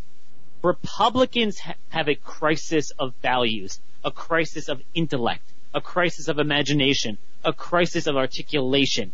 They, they have no ability to drive a narrative and an agenda. They operate solely within the paradigm, premises, assumption, narrative, parlance of the Democrats. Even when they disagree, it's always responding to them. So I think that's part of the problem. They really don't, they haven't studied immigration history well. They don't have their own view other than they kind of know the Democrats are a little bit too wacky on it so they'll just kind of move one tranche over to the right.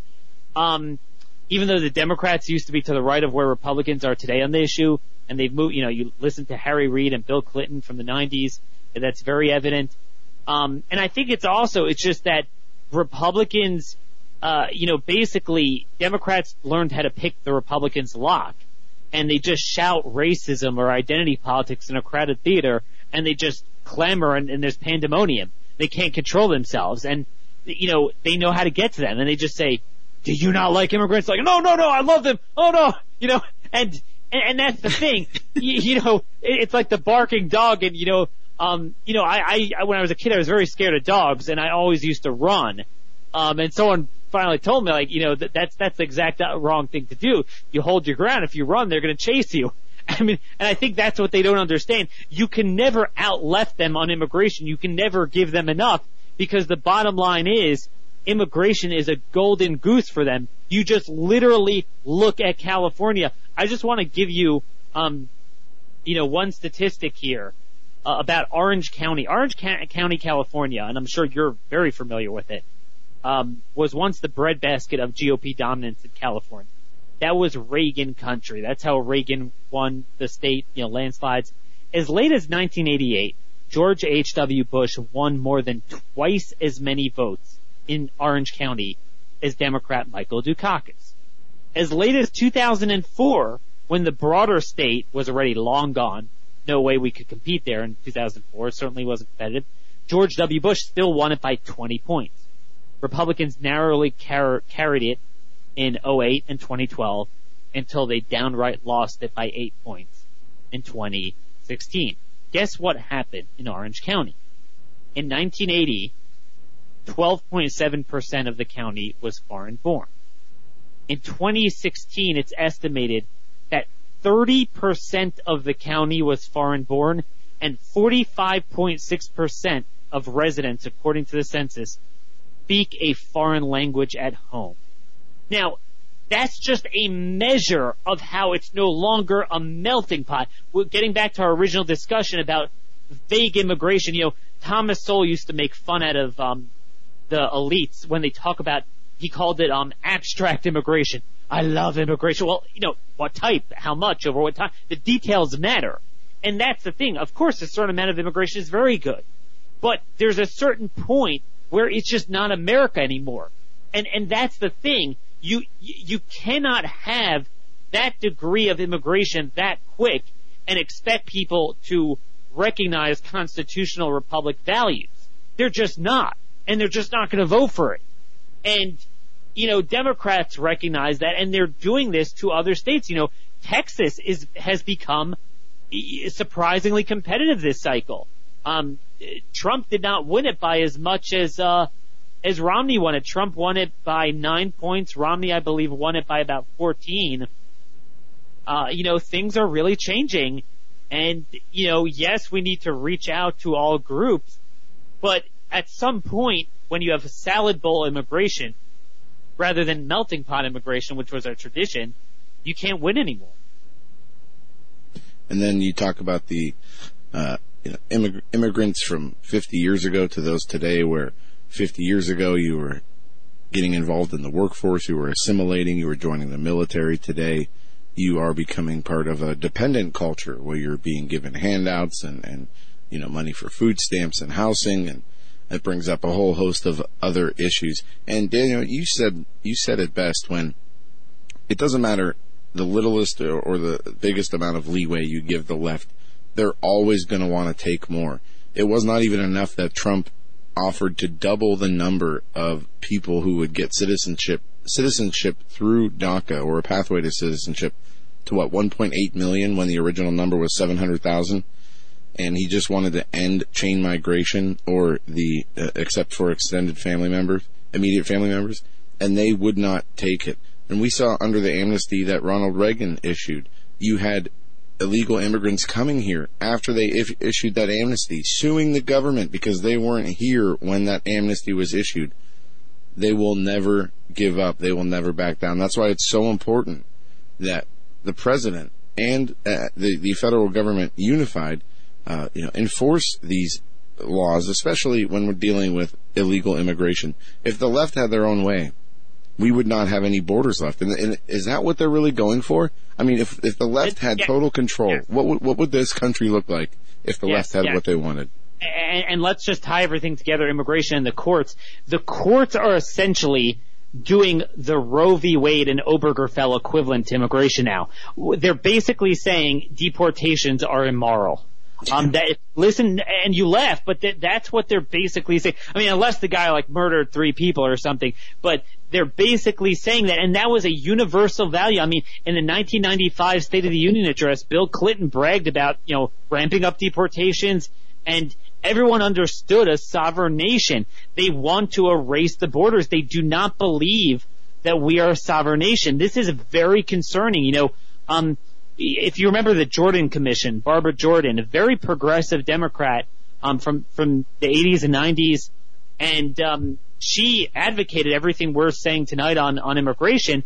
You know, she believed in big government, somewhat socialism domestically, but she understood that you can't have it for the rest of the world. But with the rise of this new alt left, that just cultural Marxism, it just there there is there are no boundaries. Literally, I mean, it's kind of right. Uh, you know, a good metaphor in itself, very symbolic, emblematic of their worldview on many other issues. They're just throwing out, deracinating every tradition of this country, um, you know, embodied through just going after the Pledge of Allegiance and a national anthem oh, and yeah. things like that. And, and, and that, that's what we're dealing with. You cannot negotiate with these people in good faith.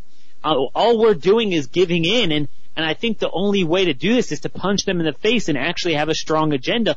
The problem is we have a unibrow in Washington. There's essentially they, you know, there's a lot of fighting and insults thrown back and forth. But if you look at what I call the DPOs, the discernible policy outcomes, they're pretty close together on the most important issues. You don't see the globalist banging on, on the doors of Mexico saying, open your borders and, you know, take in, you know, X amount of white people. You don't see this anywhere else. It only seems to be in Western countries, especially Europe and the United States, where they are, you know, forcing, trying to force, especially in Europe, issuing quotas to force immigrants into these Western countries. And now we're finally seeing some pushback in Europe with a number of citizens in Germany and, and these other nations saying enough is enough. Angela Merkel had to admit there were such things as no-go zones in Germany uh, just this week or last week. And it seems like the tide is turning when it comes to this unchecked immigration and, and refugees uh, from the Middle East being brought in. Do you think we're going to see a reversal in Europe as to what we have seen over the last few years, where this huge influx of refugees has risen the level of violent sexual assaults and other crimes? Do you think the people are finally going to start to push back and elect leaders who will reverse these policies, like we're kind of seeing with France right now? No. um, okay. Europe, Europe, has collectively had a sex change operation. I mean, it, it's just been it, no. I mean, and, and and they stand as a warning sign. We're half a generation behind, and and if we don't, you know, change things now, we're going to be like them.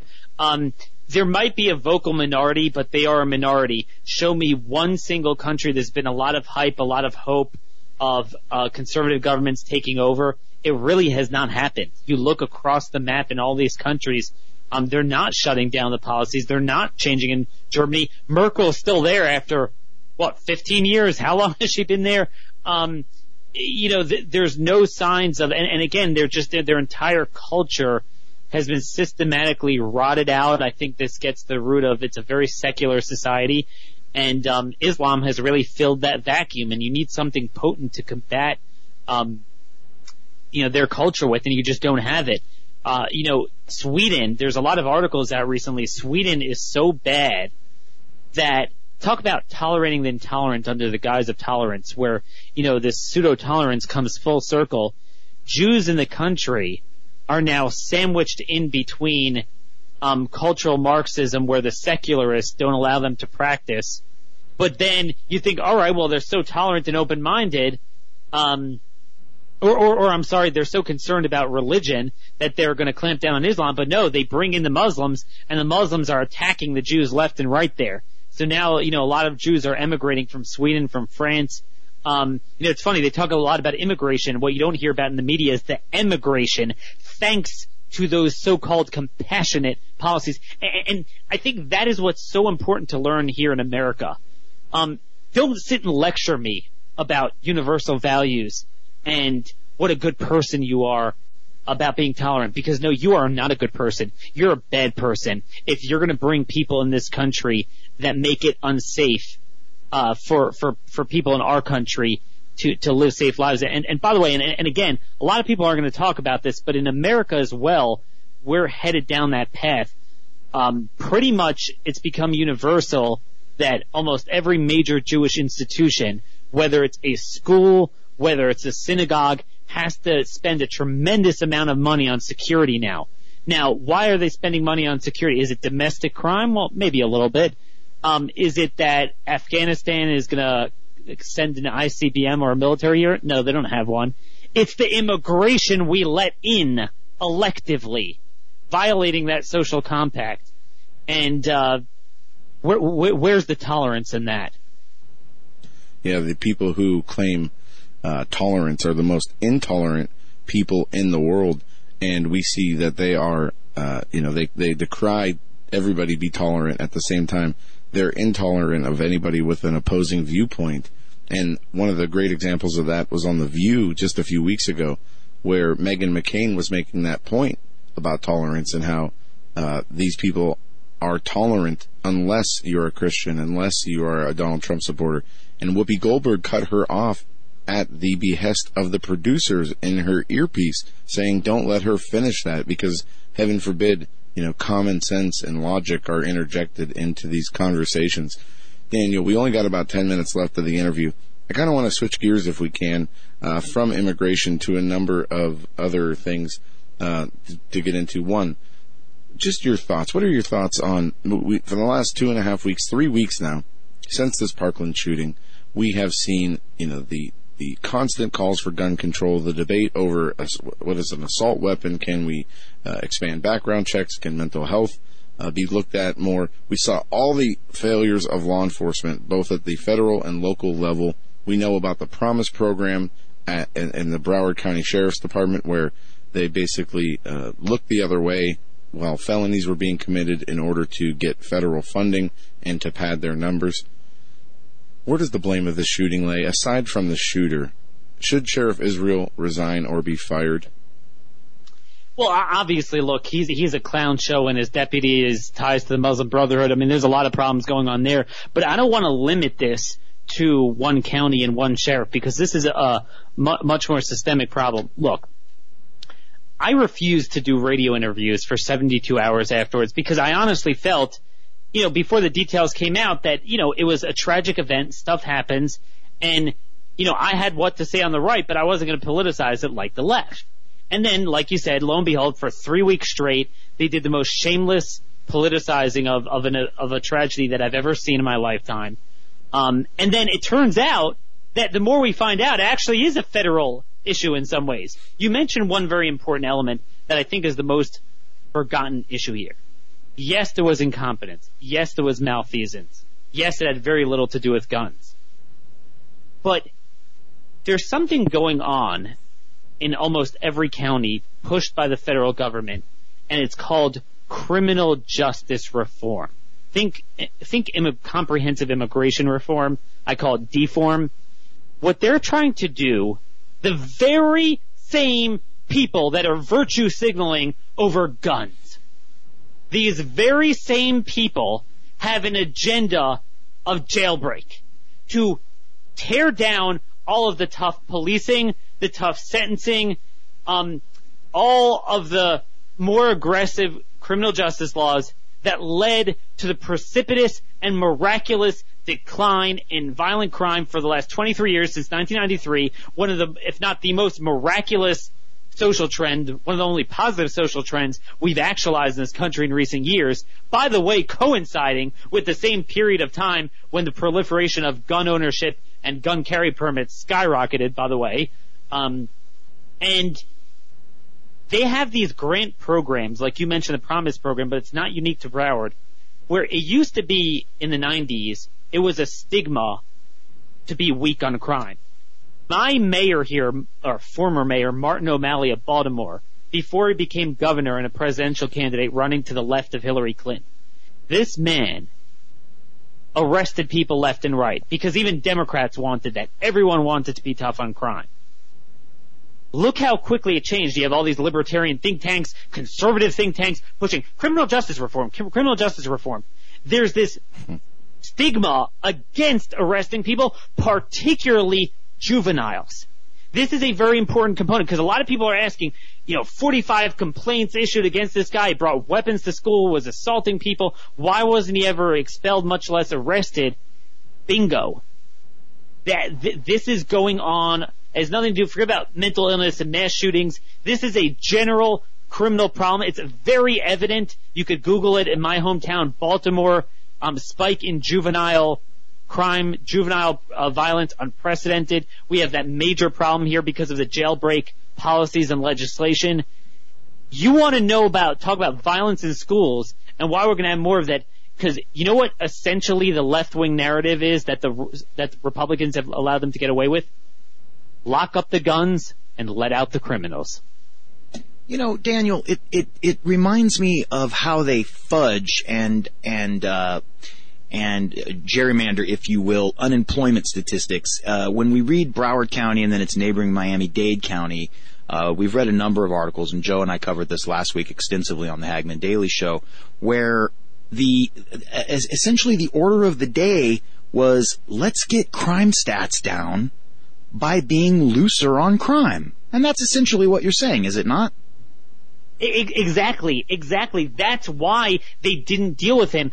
Um, there's grant money that you could get if if you um, establish these memorandums and agreements to do as much as possible to work with juveniles, quote, outside of the criminal justice system.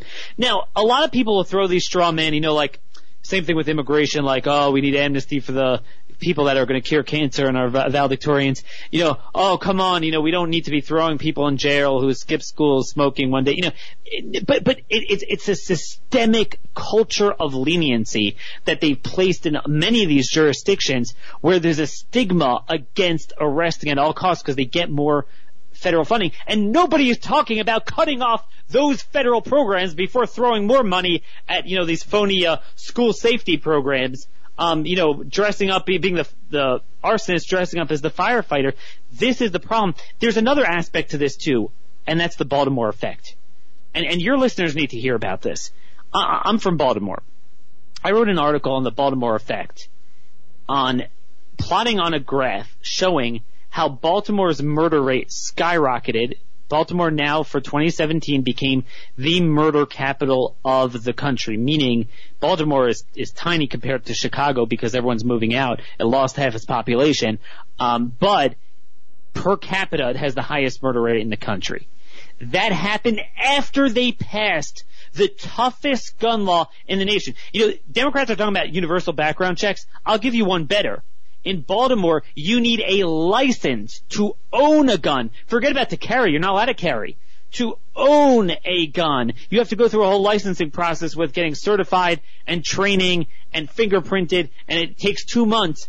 I mean, it's worse than California. And right after that, it became the murder capital of the country. Why? Precisely because they take the guns out of the hands of the innocent so they can't protect themselves. They have terrible um, they, they declare war on the police, space to destroy, if you remember the Baltimore mayor. They're going to give criminals, quote, space to destroy. Um, terrible juvenile laws. And then now, you, you want to raise your blood pressure. Just today, the Baltimore mayor, Catherine Pugh, announced that she is going to use city funding to have 3,000 school students take off from school, go to the um, March for Lies uh, March and uh, you know March 24th uh, for gun control, and she's going to pay for their lunch and busing and T-shirts. And I'm thinking, you piece of you know what? Isn't, isn't You're that coming. nice? I mean, I mean, th- th- think about that. Think about that. Talk about a glass jaw. Talk about appalling hypocrisy. You have the toughest laws of guns in the nation and the worst crime, particularly from juveniles that are, I mean, in my neighborhood, and you hear it in my voice, my neighborhood, people are scared. I live a little just outside in the suburbs, but very close to the city line. Um, my neighbors are scared to throw their garbage out at night. You had the carjackings from these juveniles that um, were found to have five felonies within six months as catch and release. And they're from some of these very violent students that are in her broken schools when she needs to fix her own schools. She's taking off time from school and using our money to advocate for policies that led to the highest murder rate. And but, why not? Just just like the yeah. mayor of Oakland and her remarks, just like Sheriff Israel and his victory lap last week, uh, pontificating about his leadership abilities and uh, breaking his own arm, patting himself on the back. Our guest is Daniel Horowitz. Daniel Horowitz writes for conservativereview.com. His article, How Chain Migration Will Create a Permanent Democrat Majority. That's your start point, listeners. That's your start point. Conservativereview.com. Follow Daniel on uh, Twitter. We do. It, uh, it's at RMC and then the C is conservative. So it's at capital R, capital M, capital C, conservative, uh, on Twitter. Uh, Daniel, we've got about a minute, and Joe's going to take us out. But uh, anything coming up for you? Any speaking events? Uh, any uh, new articles coming up? And of course, we want to mention before I let you go, stolen sovereignty. It covers immigration A to Z, Z to A. Daniel. Well, if you like hearing this counter narrative on the facts and philosophy and history and laws on some important issues that you're not going to get from, you know, fake conservative media, Fox News or, you know, the Republican Party. You go to conservativereview.com. I have articles out every single day on an array of fiscal, social, national security issues, you name it. And in addition, we have a podcast, The Conservative Conscience, twice a week where we, we really delve deeply into these issues beyond the talking points. And um, look, you know, you follow me on at RM Conservative, and you'll see even more stuff I don't have time to write on. We'll address there. And that's the thing. We just need to get the truth out because I think a lot of people would be receptive to it if it would only break through the clamor and just paralysis of these two feckless parties. Amen. Our guest, Daniel Horowitz. Go to conservativereview.com. Check out his latest piece. Trump is obligated to follow immigration law, not the rulings of district judges. Daniel, I want to thank you so much for joining us today. Stolen Sovereignty is his book. Fantastic book. Uh, it was great to have you on. Can't wait to have you back on in the future, as I'm sure this immigration debate, as well as many of these other things we're talking about, are not going to go anywhere. If anything, they're going to become more confusing, and we're going to see more of the same. Daniel, thank you so much for joining us tonight. Thank you. God bless, and it's time for a beer. Hey, I'll second that. Have one for me. We still got another hour left with Stan Deyo, so I have to wait for my beer. But when we come back, Stan Deyo will be with us. Don't go anywhere on this Tuesday edition of the Hagmann Report.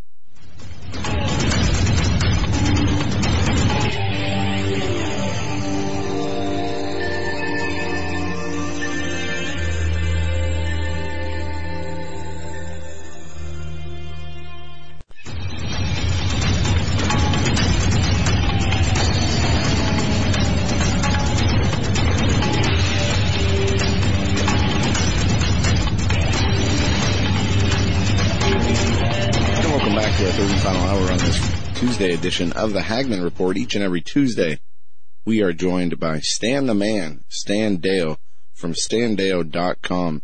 That is the website. Once you get there, go on the right hand side and you can go to the guest uh, show images and there you can click on those and follow along with the research and topics that Stan has put together to talk about well on the Hagmann Report. Stan, it is great to have you back on the show. What's front and center on your radar? Coming apart, coming unglued. We at lunch we sit down and watch the news on Fox and stuff like that, and you think, "Holy cow, this is giving me an ulcer." Uh, look at the things in the White House, look at the things in the Middle East, and uh, which is the worst? I think um, probably I was surprised to see that the advisor, another advisor, economic advisor, uh, quit the White House, quit Trump. President Cohen. Gary Cohen, yeah over yeah, the, I, the Goldman Sachs president. It. Yeah, I understand. I guess he, his views on global economic, uh, you know, models is in disagreement with what Trump wants to do as an isolationist. Um, however, I don't agree with uh, Cohen. Uh, in this case, the world economy has been milking, you know, stealing from American essence in these terrible trade agreements. And if we don't turn this around, we're going to disappear at the hands of you know, all the other nations who are milking us. And there's a point where you have to say this far no further. We're, we're taking it back, and I agree with the president on that. But when I saw, you know, that, that Mr. Cohen had resigned, it it did make me sad because it's like, you know, they're they're deserting President Trump. All those that have been with him for so long. It makes you wonder what's really going on in the White House. Yeah, you know, I I found it kind of weird that he would leave over the uh, the tariffs being charged on the aluminum and steel. Uh, yeah. We know he's a free trade guy. They one of the articles on C- CNBC said that it was a planned departure. So I don't know if it is strictly because of the break on Trump and his agenda and trade versus uh, Gary's views on trade.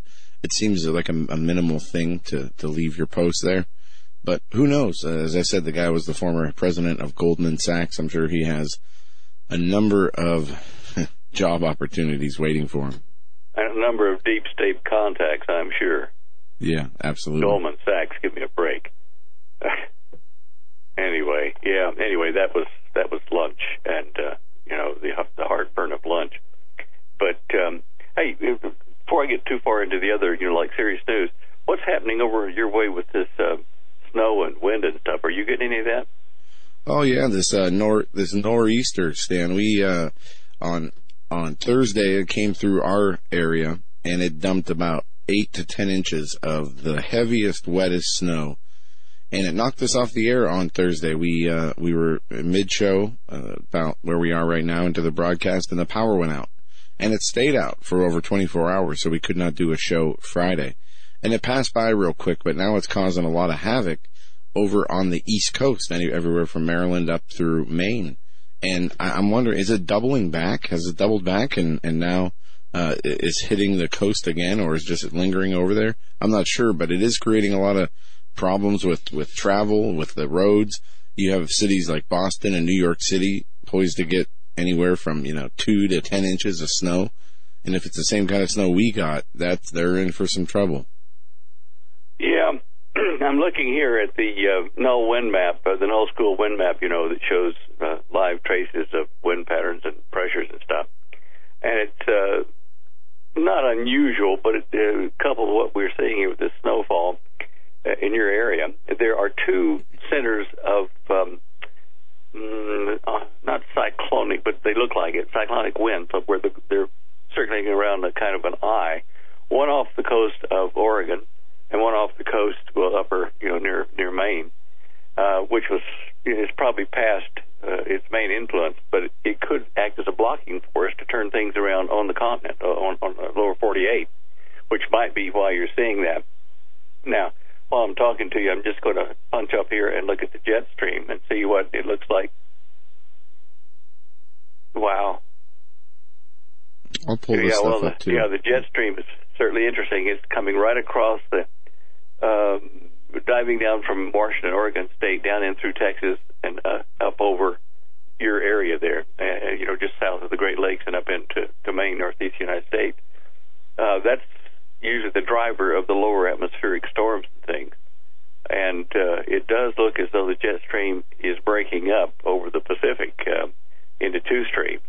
So this this crazy weather, I think, is going to continue.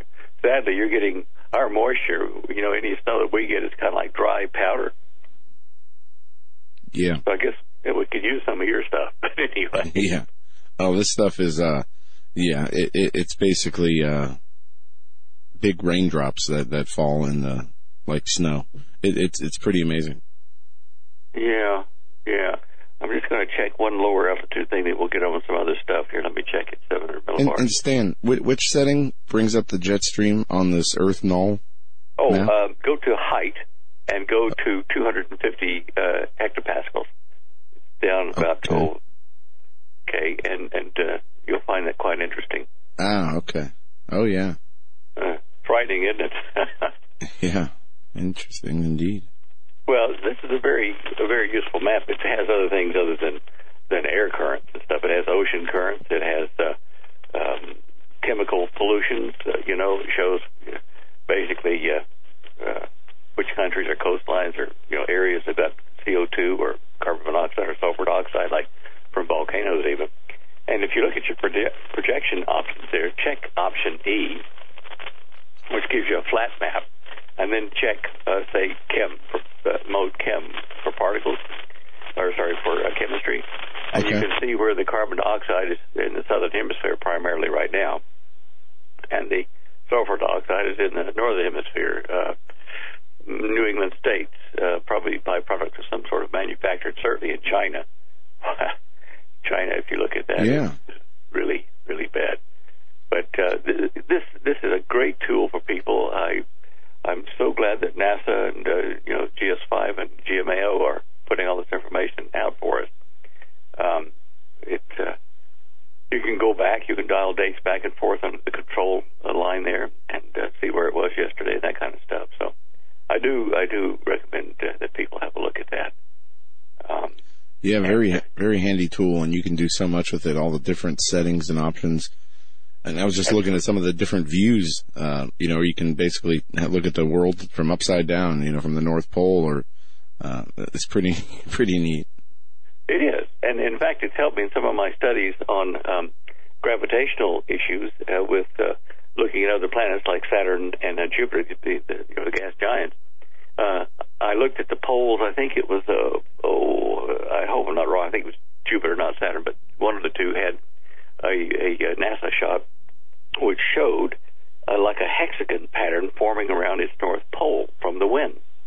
And uh, then I went to this uh, this null Earth thing here, and I uh, used the the O view, which is a kind of a, you know that the round Earth view, and I turned up the south pole, and then uh, looked at uh, various wind patterns on it, and I could see on ours even today. Let's see how many we got. We've got one, two, three, four, five, five or six uh, vortices around Antarctica. And suddenly it dawned on me, between these vortices, they can actually, at certain altitudes, form a, you know like a hexagonal pattern between them, and that might be what's happening on the north pole of uh, Jupiter or Saturn, whichever one I saw that uh, that uh, regular hexagon shape. It's probably posted somewhere, and I just missed it, the explanation of it. But anyway, as I say, this is this is an incredible tool uh, to to look at the high altitude and mid altitude jet streams and particles. Anyway, go and have a look at it. Uh, it's earth.nullschool.net. And N-U-L- N-U-L-L school.net. Earth Right, dot sorry. null school.net. Yeah. and uh, you and I both find that a, a fascinating tool, and it is that. Uh, right. Uh, let's get back to the show images page. There's a number of issues. Um, let's see here. I think uh, image 45. We'll start with earthquakes. Image 45 shows the Richter 5 earthquakes over the last two weeks worldwide. And looking at this, you think, well, okay, there's some over in Indonesia, and, and looks like there's a few over in New Guinea, and you know down at the fault line there, and a couple north of New Zealand, and none of the United States. And it's kind of not telling you much when you look at it at this scale because the the little dots overlap each other. So if you go back then to image 46, uh, that shows a close-up of one area of that world map, the Richter 5 earthquakes over the last two weeks in New Guinea, in the southern highlands, after that seven point some odd Richter earthquake there. Uh, I'm showing on this map 97 earthquakes that are Richter 5 or so in the last two weeks. Um, and I'm trying to figure out why it is reverberating like this, but you know the aftershocks normally get less and less and less, but you're seeing it go down to fives and fours, and all of a sudden back up to 6.4 and then back down. It is like it's a rubber membrane there for the surface, and it's vibrating from this one massive earthquake. Um, so now as I look over at image 47 to the to the right of that, and I went to Google Earth to have a look at what could be causing that. Now I know that New Guinea was part of the aftermath of that big asteroid. I, I call it the the Kudapa uh, asteroid that hit the east coast of India, started the tsunamis and horrible flooding that made the flood of the Bible of Noah. And that asteroid uh, dived in and went all the way to form the Banda Sea, and quite possibly could have sunken in underneath New Guinea because looking at the NASA maps, I've talked about this before, six and a half cubic, uh, sorry, six and a half million square miles of ocean around New Guinea has been pushed up as a big bump or pimple on the, you know, the surface of the Earth, and the corresponding dent from the mass that was moved over there is where India used to be when that asteroid hit. So it dived down there and shoved a whole lot of seabed over underneath New Guinea. So the activity in New Guinea, uh, like many other sites I've talked about where asteroids hit in the ancient days, is showing earthquake activity along the stress lines that form these highlands or this, you know, very volcanic uh, mountain range. When I started looking into this, trying to figure out if there were a volcano close to that, the closest one that they report is 50 miles away. And you can see that in this image. It's called Doma, D-O-M-A Peak Volcano. And I thought, well, okay, it's, it's, you know, it's 50 miles away. These earthquakes are occurring on the lead edge of the ridge uh, that it was the result of this all being pushed up by that asteroid, uh, you know, pushing dirt and stuff underneath it. And then to the left of that, I found another thing, which is almost positively a large ancient volcano, but I can find nowhere. And in fact, if, if the audience guys, you know, if you can find what the name of this particular volcano is, I'd be interested. But it's an old volcano. There's no question about it. You can see the the kind of um, you know puckered lip uh, around the sides of it where the lava flowed down, and you can see where it broke open and and uh, the, insides of it washed down into the valley there. And that's even closer to where this whole swarm of earthquakes is occurring, and to, and to where the the main seven point some odd earthquake occurred, you know, in the, in the last couple of weeks. So if you know, if you go back now then to image 48, I took four views of this unknown old volcano, and there are Google Earth um, uh, mm, coordinates there for you, the lower right hand part of each of these uh, shots of the same uh, crater.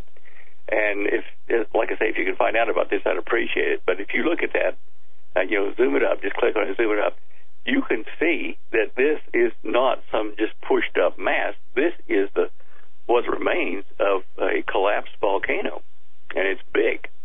And as I said, uh, it's kind of very close to, um, you know, this whole flurry or swarm of earthquakes, just uh, kind of south of what I think would be, southwest, southwestish.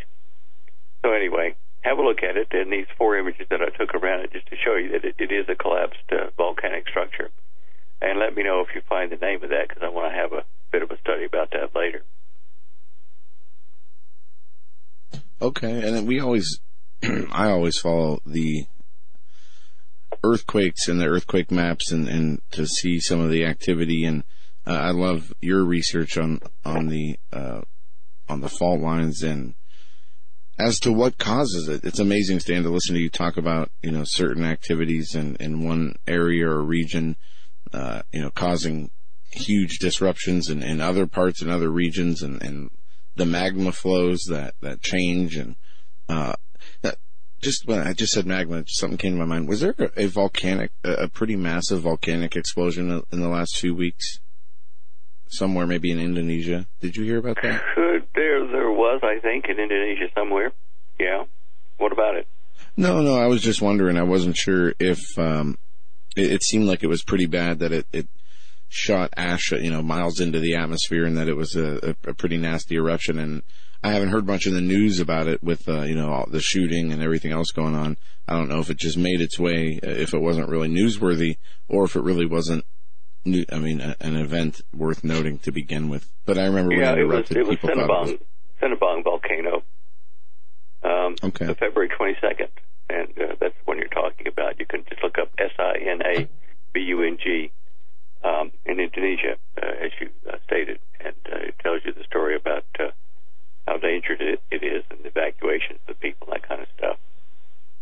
Um, okay, okay. Uh, I'm seeing some other things that are quite, uh, quite intriguing. Um, uh, even in Peru, uh, you know, believe it or not, the ground is splitting, and it's not just a little split, you know, like dried, cracked ground. It's splitting down, you know, 10, 20, 30, 40, 50 feet in some portions of it, and they've had to evacuate a whole village there because it's been happening before a little bit at a time, but now it's it's so massive it's starting to damage houses and stuff that are falling to the edge of these uh, crevices, these cracks that are forming on the hillside. This is happening. There is a, a big crack forming in Arizona. There are cracks forming elsewhere in the United States as well. What is causing this? Is it the stretching uh, of the planet? Because I thought first that okay, the ones happening in the United States in the lower 48 were possibly because of the, the tilt in the uh, lower 48 plate, and that the western edge of it was starting to stress and break off. You know, as we we expect will happen eventually, into you know the uh, uh, rim of fire or the ring of fire, the arc of fire. There, you know, it, it's turned under in the uh, tectonic plate uh, convolution there. Well, that doesn't explain what's happening down in Peru unless Peru is doing the same thing. And strangely enough, Peru is in an indentation on the coast, a, a semicircular indentation, which was made by a very, very, very ancient asteroid impact. It stopped right there and shoved up to make the coastline of Peru. So it's in a stressed area of the uh, the uh, mantle of the planet, as is you know uh, the uh, ones in Indonesia uh, and the ones in uh, on the east coast of India, the various other places where I see these stresses. to expand, it might be why these weak spots are starting to split and have numerous earthquakes. This is, I'm going to call it my hypothesis because it's not a proven theory yet, but there's a lot of evidence giving weight to the fact that this may be what's happening. Very interesting. Well, looking at your, your show images page here, Stan, I want to has there some, been something going on in the sky with the sounds? I, I've been hearing um, a number of people reporting on things. You know, we, we used to hear those trumpets, and I've also been seeing reports of uh, one instance, for example, was a report of a meteor, and there are these sites that monitor incoming meteors with, uh, I guess, sound, and they, they triangulate uh, through different satellites so they can kind of get an idea of the energy and uh, whatnot, what comes through. And let me see if I have one of the sites up here. But I, I came across uh, one of these where you know meteors when they come through through these detection areas are uh, you know very quick. They, they they're not sustained. Where you know they might show up a blimp on the radar for a second or two what I saw in this video that I'm looking for that I will try to send to you was a maybe two to three minute sustained anomaly in one of these meteor detection uh, tools. That and, and the question was asked, what is going on in outer space? And I didn't know what could cause something like that. I know that was kind of out of left field and um, off topic, but uh, I'm going to send this to you. All right. You know, but, when you think about it, uh, looking at some of our satellite reentries, you know, in the early days of the space program, the guys kind of came in not at a steep angle. They tried to kind of um, hit at an angle that would uh, produce the least amount of heat on the shield, the heat shield of the uh, reentry capsule. Um, and even those uh, didn't last like three minutes um, as, as far as the blackout state. Now, hey Stan, I don't mean to interrupt you, but we're getting tons of static feedback. I don't know what's causing it. I do hear that. Um, let me. Uh, are you there? I don't know what you just did, but it went away. Huh. I just checked the connection on my uh, phone thing here. I guess that was it. Sorry about that, guy. No, um, no problem. Anyway, uh, depending upon the shallowness of, uh, say, an incoming asteroid that or a meteorite that may be not traveling at uh, 17 or 18,000 miles an hour, maybe traveling slower when that comes in a bit shallow, uh, I guess it could, under certain circumstances, last that long. Um, certainly, maybe a satellite coming down. You know, uh, uh, the Chinese have a a city that is, uh, uh, well, they call it the city of the sky, whatever the Chinese uh, uh yeah. station there. Uh, that is coming down, and uh, I think that when that does come down, it may be like uh, what the Hopi said. You know, the house or the, you know, the habitation in the sky falls to the earth. It's a signal of the end times of their prophecies. But uh, you know, the arrival of the blue Kachina. But anyway, um, it's going to be about a month before that space station, the Chinese space station, crashes to Earth, and we may revisit these strange sounds and how long it takes it to uh, uh, thoroughly burn up and, and crash into the Earth once it drops out of orbit. There may be stuff going on up there that we don't know about as far as space war as well. People knocking out each other's satellites. There are about 4,000 functional satellites in orbit, a little bit over that at the moment, and uh, various countries have them up there. You know, Israel, China, uh, North Korea, duck, um, and then um, you know the United States, Russia, and all the rest of them. But um, the, the the war will be in space as well as down on Earth when it starts, because major players will be trying to take out the other guy's satellites as far as uh, um, observation or spying. You know, and as far as uh, being able to launch nuclear devices uh, or even you know projectiles uh, down into the earth at the enemy. So all this is going to happen, and we're going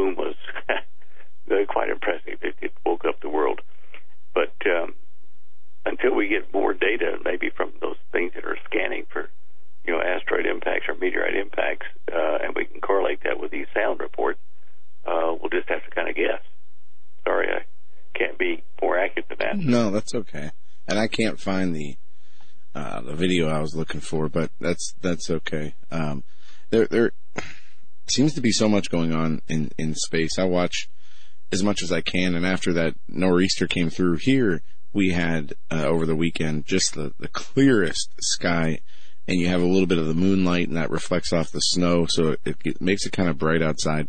But Right. you had no clouds in the sky, and I uh, I, I spent some time bundled up out there watching the the sky as I love to do, and as always, you know, you see stuff out there that, and I have my, you know, my computer, my phone, I have my satellite trackers, I have my, uh, you know, different tools to make sure that I, what I'm looking at, that I can identify whatever I'm looking at. But sure enough, there is stuff out there that is flying around and you don't know, you can't identify what it is, and it always intrigues me.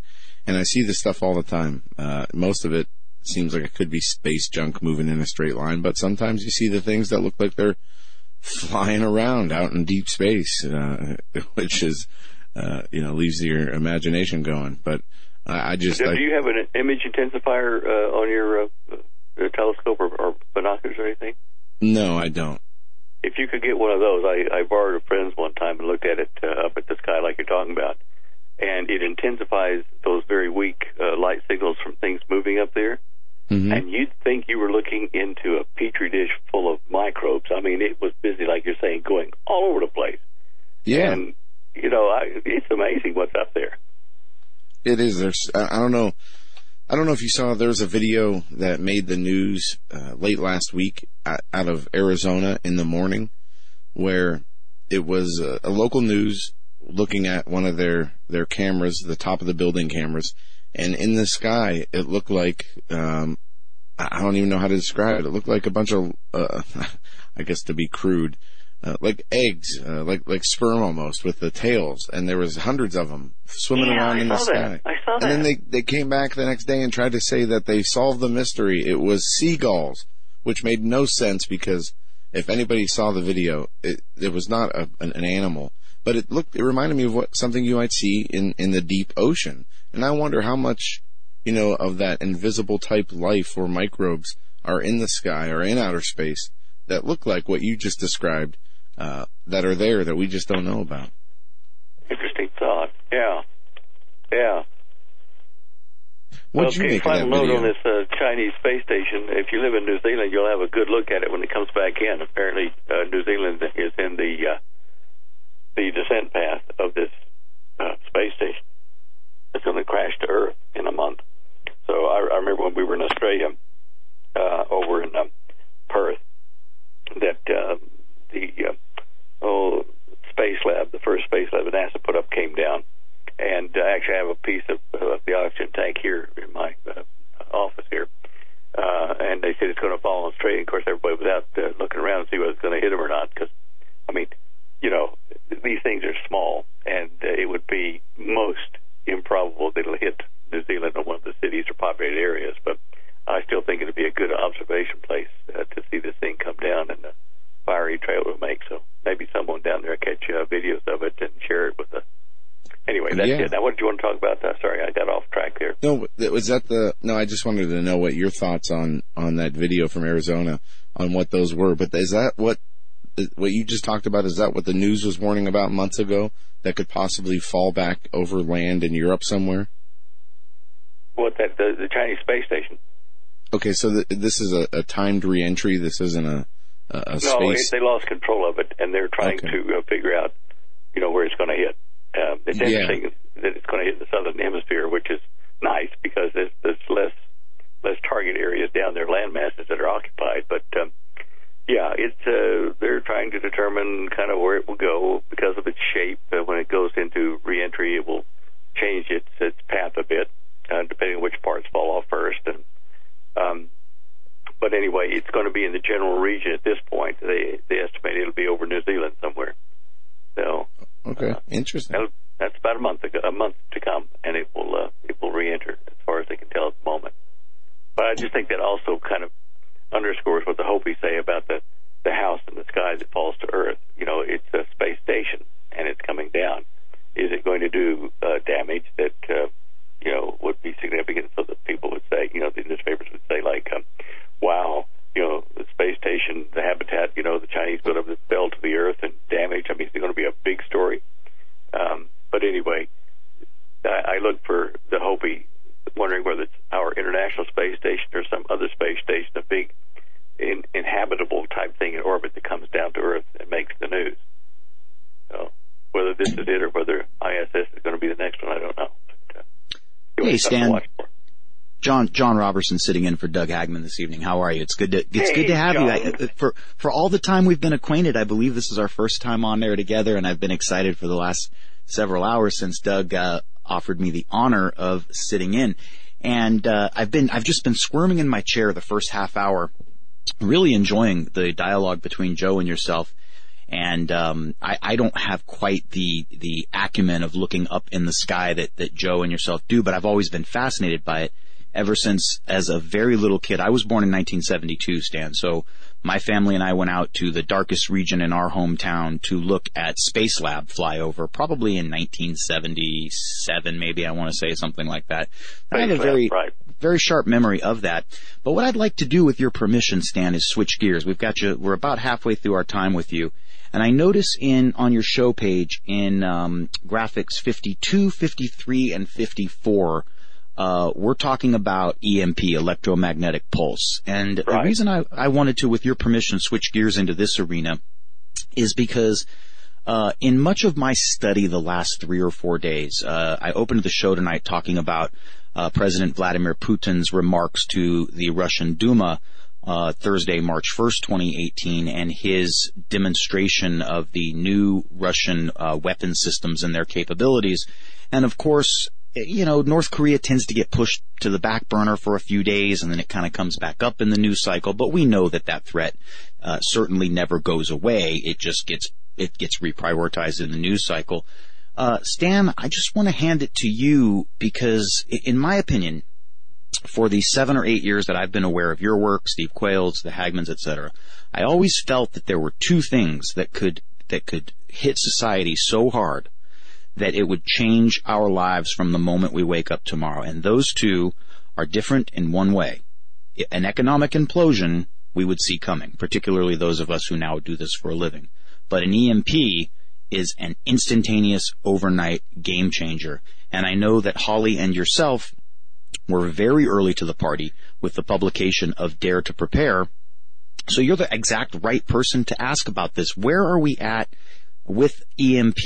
Is it as dangerous a, a possibility with asymmetric warfare as it was, say, eight or ten years ago when we when we would hear these scenarios about you know Iran perhaps launching from the Gulf of Mexico? Are we in a greater danger zone, lesser? Stan, what say you? Well, John, um, I think we're in a greater danger situation, a, a very volatile situation. The deal with North Korea is interesting. Uh, as I said last week, I think that the North Korean threats uh, are basically kind of a red herring, pulling our U.S. resources over into that area to contend with North Korea and a possible nuclear launch. Um, they could do it uh, with the help of China, and uh, I don't think Russia will, but Russia's on the border there of North Korea with a lot of troops, and China's put some troops there to manage the situation. Primarily, I think, if the U.S. puts boots on the ground in North Korea. Uh, the the recent, like in the last two days, uh, Kim Jong Un saying that he will meet and discuss terms of a denuclearizing, you know, getting rid of the nukes in North Korea you know that if you believe that, then I've got a a number of things I can tell you that, that are off world. I can tell you right now. But uh, he's lying. He's just playing the, the the shady character and the weak character. Well, okay, I guess we'll talk peace now. You know, I've made my point, and uh, that'll stop the blockades and you know uh, of food and other things that we used to be able to get. You know, but um, uh, he's he's he's just a red herring. The Russians and the Chinese are looking at the United States. They are looking at that for a number of reasons. China has its own set of, of reasons, economic and otherwise. Russia has some economic uh, reasons as well, but also Russia is down in Syria at the moment, reestablishing a, a base down in the Middle East. You know, after the fall of the Soviet Union, when they came in against Russia, they wanted to have the Syrian access uh, uh, to the seaport down there in the Mediterranean, and they've made deals with um, uh, what's his name, Bashar, uh, uh, the the ruler there of Syria. The Iranians are coming in, uh, you know, with um, Soleimani, General Soleimani, into the area. It is a very confusing arena as to who is beating who at the moment. Uh, allegedly, they were to get rid of ISIS, but um, now that Russia's down there and has moved in military uh, weapons and stuff into the area, and Iran is up on the border doing its thing, and certainly trying to be nuclearized as well, uh, Israel is a threat, really a threat. And uh, from Lebanon to the north, uh, from Syria to the northeast through the Golan Heights, uh, and even from Jordan, who's getting irritated with uh, uh, Israel at the moment. So when I see like Prince bin Salman at the moment, uh, going over in, to visit with the the, uh, the royals over there in England, and trying to negotiate a peaceful alliance between the 41 Arab nations, so that he can then be friends with Israel and fight against Iran. I don't believe that either. I believe this is a red herring. That, you know, he's uh, it's a ploy to get uh, perhaps Israel to not be so concerned about Saudi Arabia and the allied uh, nations, but to be concerned about Iran. So if Mohammed bin Salman moves Saudi Arabian troops and the other members of his alliance uh, up toward Syria and Iran, um, as I've said num- numerous times, he could pull, you know, a surprise, turn his troops left, his weapons left, and five or six miles away, he's going to start hitting North Israel. Uh, it's, it's a very dangerous thing to let him that close, even though he's, uh, after 3,500 years or so, offered a peace branch, an olive branch to Netanyahu and to Israel. Let's be friends. And, and you kind of have to stand back and go, oh, yeah, really? Uh, and he's allegedly going against ISIS and against Iran because the Iranians are a different kind of Islam. They are Shiite. And you can remember which ones are Shiite and Sunni. Uh, the Iranians are the big threat uh, nuclear wise, and so when you see them, you can say, "Oh, Shiite," uh, and that'll remember uh, help you remember they're, they're the, the bad guys. I had that down already, but nonetheless, a great joke. anyway, um, uh, Israel has what they call the Samson option uh, with their nuclear uh, arsenal and other weapons they've developed, and their intent is to only use them should they become overrun by invading troops of whoever. Um, so if this does happen, uh, their Samson option is going to put a few nukes into Iran, maybe into Lebanon, uh, certainly Saudi Arabia, and invading forces. We are very close to a problem there. Netanyahu has been kind of the rock trying to get um, Israel organized to defend itself uh, peacefully, you know, negotiated wise, but also military wise. And he's at risk of losing his seat over there because of this stupid thing one of his opposition party guys said about him accepting some champagne and stuff as a bribe from some guy. Stupid. But anyway, he's on the edge of getting, uh, you know, unseated over there which will create turmoil in the Israeli government. And perfect time for a foreign power on the border to come after him, And here, President Trump has got his own problems over here in our country with, you know, uh, people arguing against whatever he's doing with the economy and various other things that are, I think, good things. But still, he's in a position that's precarious. And so when these two, uh, who are the major players in this whole Middle East thing, as far as the conservative and Jewish side, when they're at risk, and uh, it, it tells me that we are very close to something popping. And I, I think of Damascus over, uh, you know, in Syria. Damascus has been an inhabited city for thousands of years. I think it's the oldest continuously inhabited city in the world. Mm-hmm. And and and in Isaiah, uh, you know, and I think uh, Jeremiah may have mentioned some about it, but he is Damascus is um, going to be destroyed overnight, virtually. Um, it will become a ruinous heap.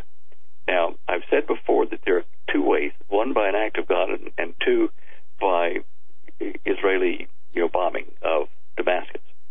Now, uh, underneath uh, that those pictures you're talking about there, as far as uh, 52, 53, 54, look at 50, uh, image 50. It's talking about Israel getting upset and, and showing images they took from their satellites of the Iranian missile base in Syria near Damascus. Now, it's close enough to Damascus. If they were to nuke this arsenal, that it would probably cause fires and destruction in Damascus. So that could be one way that overnight Damascus becomes a ruinous heap that no one would inhabit again. It says forever it will be uninhabited and and destroyed. Radiation and fallout, that kind of stuff would do it, especially if it ignites some of their nuclear material that they've got stored at this base. If it were an act of God, a ruinous heap, uh, there are uh, probably 10 or 15 of these you can see on Google Earth uh, in Syria there around Damascus. They're black chunks of stone that have been burped up by volcanic processes underneath that area. And there have been a number of volcanoes up the Golan Heights and south of there over the years since uh, the time of uh, uh, King David. And I think 13 of them have buried in lava most of what was the, the home of the giants where the king, uh, Og, the king of Bashan lived. Anyway, that whole area is very volcanic. And it's producing some fizzled volcanoes, which make these black uh, stone heaps, and they call them ruinous heaps in the local language. Now, one of those may erupt right underneath Damascus and cover it in this black rubble from a, a failed volcano. In that case, Damascus would not be inhabited forever because it would be a mess with all that junk all over it. So there's two options I see. And certainly the nuclear option is very close with all of the military uh, equipment and men in, in motion in the Middle East. Um, we any tick of the clock you get up and you're going to either have no power at all because we've been nuked with an EMP, or you're going to get up and see that the Middle East is aflame. I know that when that happens, just as it does or just before it, America is going to be neutralized as far as a military threat in the Middle East. Whether it's economic, whether it's civil disorder in this country, you know, uh, um, attended revolutions, that kind of stuff. Uh, the Soviet, the, sorry, the, the Russians want America to be wounded or weakened so that it can't defend Israel. So at about the same time that they're going to attack Israel over the Middle East, whoever is, America is going to have to be neutralized as far as the military power in the area. So look for those things. I mean, any any morning, get up and expect to see something like that happening here in the Middle East, or at the same time. It, it is upon us and what better way to neutralize uh, American assets really all the way across the board, except perhaps a, a, a, just a very small percentage of hardened military assets than an EMP. Now, Stan, like yourself, I've studied EMPs for many, many years. I don't profess to be an expert by any means on them, but I've, you know, I've read Dr. Peter Vincent Pry's work and, you know, read the books by William Forstchen and that congressional report, I think that goes back to 2004, if memory serves. And, uh, so my question to you is this if the United States were to literally be, be blasted back to what about the 1870s, 1880s, uh, automobiles no longer work. None of the IT infrastructure works. More probably, most likely, uh, the three grids that service the country. If they didn't fail in total, they would fail based on cascade effect or domino effect. Stan, what nation states have the capability to do that to us? Well, uh, Pakistan, North Korea, China, Russia. Uh, let me think if there's another one those have the the uh, method and the motive to do it. I'm just trying to think if there's any other thing we. Yeah, those five are the ones that we worry about the most at the moment. I mean, because you can park a freighter in international waters off our shores and launch a rocket, you know, up into space over the United States about 250 miles. It is it is hoped that we would be able to intercept such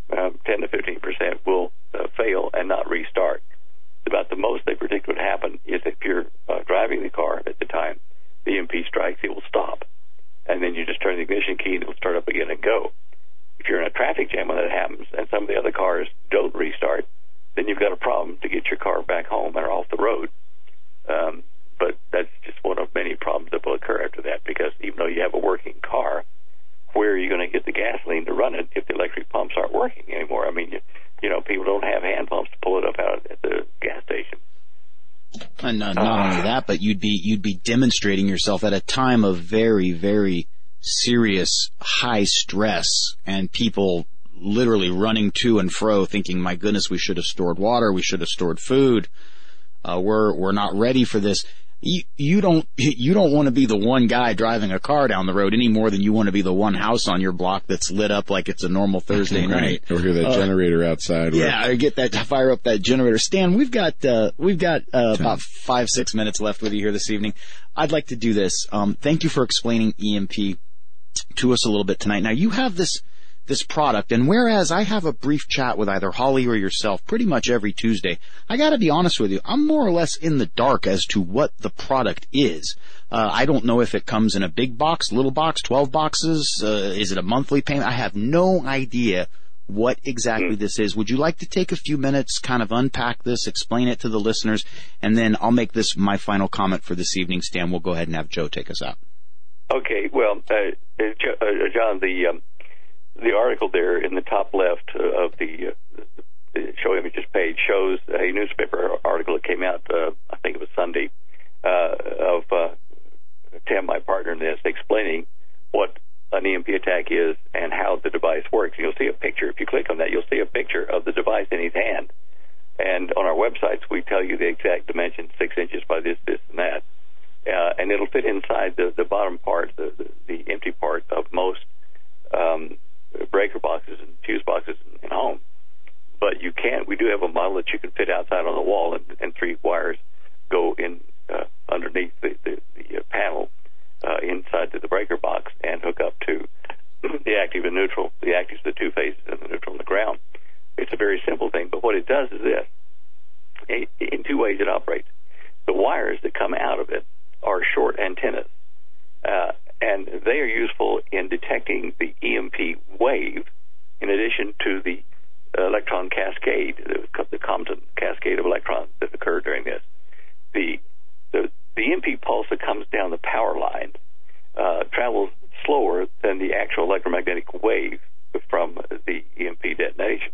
So we have these short wires which act as an antenna to early detect the, the wave coming in. At the same time, the lines in your house are detecting it, and immediately this thing, in 500 trillionths of a second, shunts, turns off all your, your electricity and shunts the incoming wave straight into ground and neutral in, in the earth underneath your house. Um, the, the secondary wave is the electron cascade coming in off of the power lines. Uh, that uh, is also shunted uh, should the, the EM wave not hit you strong enough to kick our device off, which I doubt. But the device will keep all of your power grounded and not go into any of your appliances, or any of your backup power things, anything, uh, until the voltage in the air or on the lines drops down to within the 50% margin that we allow on the various voltages that people have. Um, a solar EMP lasts for minutes and hours sometimes with high voltage, like the, the Carrington in the late uh, or the mid 1800s. Um, our device would protect you from that because it would notice that the high voltage on the lines is too high, and it would shunt it to ground. And if it took three, four hours for it to normalize down to normal voltage, this thing would uh, keep your power from uh, going into the house. When the voltage gets back to normal, if there is a power supply like uh, the grid or uh, you know solar panels or wind generators, then it would let you have that power to run your house and your uh, devices inside. Some devices uh, won't be plugged in, and we suggest that you know those small devices go into a Faraday bag that you can buy online. Just because there are heaps of them to wrap up things like uh, shortwave radios that you're not using, one for backup, that kind of stuff, but you don't have them plugged in all the time.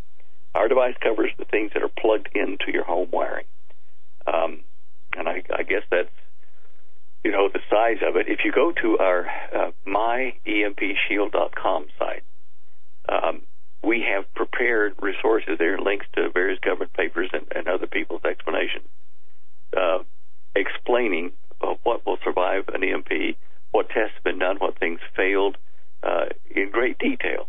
And uh, on that uh, that website, myempshield.com, you can then look at our products that we have for home, uh, you know, and for um, uh, industrial complexes, for Generac type generators, for wind and solar generators, all that kind of stuff. We do three phase versions, European versions, you know, Asian versions. We have all those that can uh, use our device.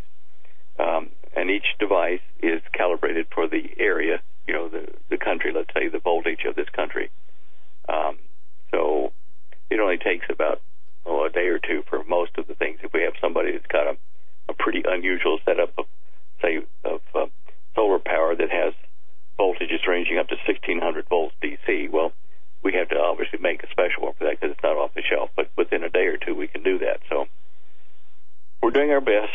And if you go to that website, you'll see the size of the unit, the government uh, testing that was done on it, that, that does the testing for the Defense Department, and um, in and you can uh, order it. Uh, you can see the installation instructions, how difficult it isn't. We only suggest that you have a, a licensed electrician put it in for security reasons for your insurance, so that they don't balk if you've installed it yourself. Let a professional do it, and uh, then you're safe with your insurance company.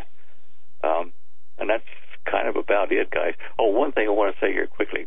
My partner Tim, that you see up there in the pictures at 52 and 53, uh, I'm asking uh, the listeners here, since we're a Christian uh, group here tonight, to uh, put a word of prayer in for Tim Carty. He's uh, got some kind of an illness. Uh, it's lagged over from when he had the problem with the gallbladder, but there's something else, and he's uh, getting CAT scans and uh, ultrasounds, etc. At the moment uh, in, in the hospital, uh, so he doesn't feel well at all, and he's really the key component of, of what we've done here. So prayers for his recovery and uh, a, yeah. a real good diagnosis are, are needed. absolutely, and and they will be in our prayers for sure. And Stan, I see you have a number of other media appearances upcoming. Anything you want to promote? Mm, media appearances? You mean like um, interviews? Oh, yeah. interviews. Um, well, um, let me just see which ones we've got up there. Um, oh, that Hagmann show is a good one. You ought to listen to that one. Yeah, tune into that. No, you got Pastor Robert uh, Thibodeau. Thibodeau? Yeah. Yeah, Thibodeau. Yeah, yeah. His his uh, audience is, is a lot of fun, and so is he. But uh, yeah, I'll be talking on whatever's current there in the news around you know middle of March. Uh, in the meantime, I will probably be doing things like income tax figures. Hmm, God, I hate this time of year. It takes me days to get everything organized. No, um, I, I hear you there. I haven't seen a tax return in years. The student loan people take mine, and they have not stopped. So. Oh well, it's not a tax. It's not a refund. No, I'm looking how much I got to pay. I hear you there, Stan. Uh, I used to have to do that too uh, until maybe four years ago. We started doing things the right way. So. Uh, oh. You yeah. Know. Yeah. Okay. Well, maybe it'll happen for us one day, but when you've got two or three companies, and well, that's what I mean. You you have a, a whole different burden you're dealing with, where whereas we are much simpler. But Stan, you've taken us to the end of the show. Fascinating as always. Uh, great stuff, and, and we want to thank you and, and Holly uh, as well. And you guys um, keep up the great work. And have you started your gardens yet? Too early? Uh, we're she's been weeding out some of the uh, grass and stuff that crept into the raised garden beds, and uh, we're looking at some seeds and things. Uh, there's certainly going to be tomatoes in because what we're getting at the supermarket at the moment tastes like uh, red colored cellophane. It's oh, I know, terrible. We uh, we have to have the snow melt out here first uh, again before we can start to uh, mess with the soil and whatnot. But absolutely we'll be starting myself soon. Stan, thank you so much for joining us. You have a great week. Thank you. Thank you, John. Bye bye now. God bless. All right, guys, that'll do it for us. Another great show. If you joined us late, we had Bill Chapman on in the second segment. Then we were joined by Daniel Horowitz, who talked about immigration in his book, uh, State Sovereignty. Why can't I think of it? stolen sovereignty. Thank you, John. And then Stan Deyo took us out. I want to say thank you to Tech Eric as well as all the Hagmann listeners out there. Check the Hagmann report for update on my father's show, the Doug Hagmann radio show. He has an update on Hagmann report about that. And we will be back tomorrow on the Hagmann Daily Show with Stephen Menking in the second half of the show. And we'll be back tomorrow night. Have a great evening.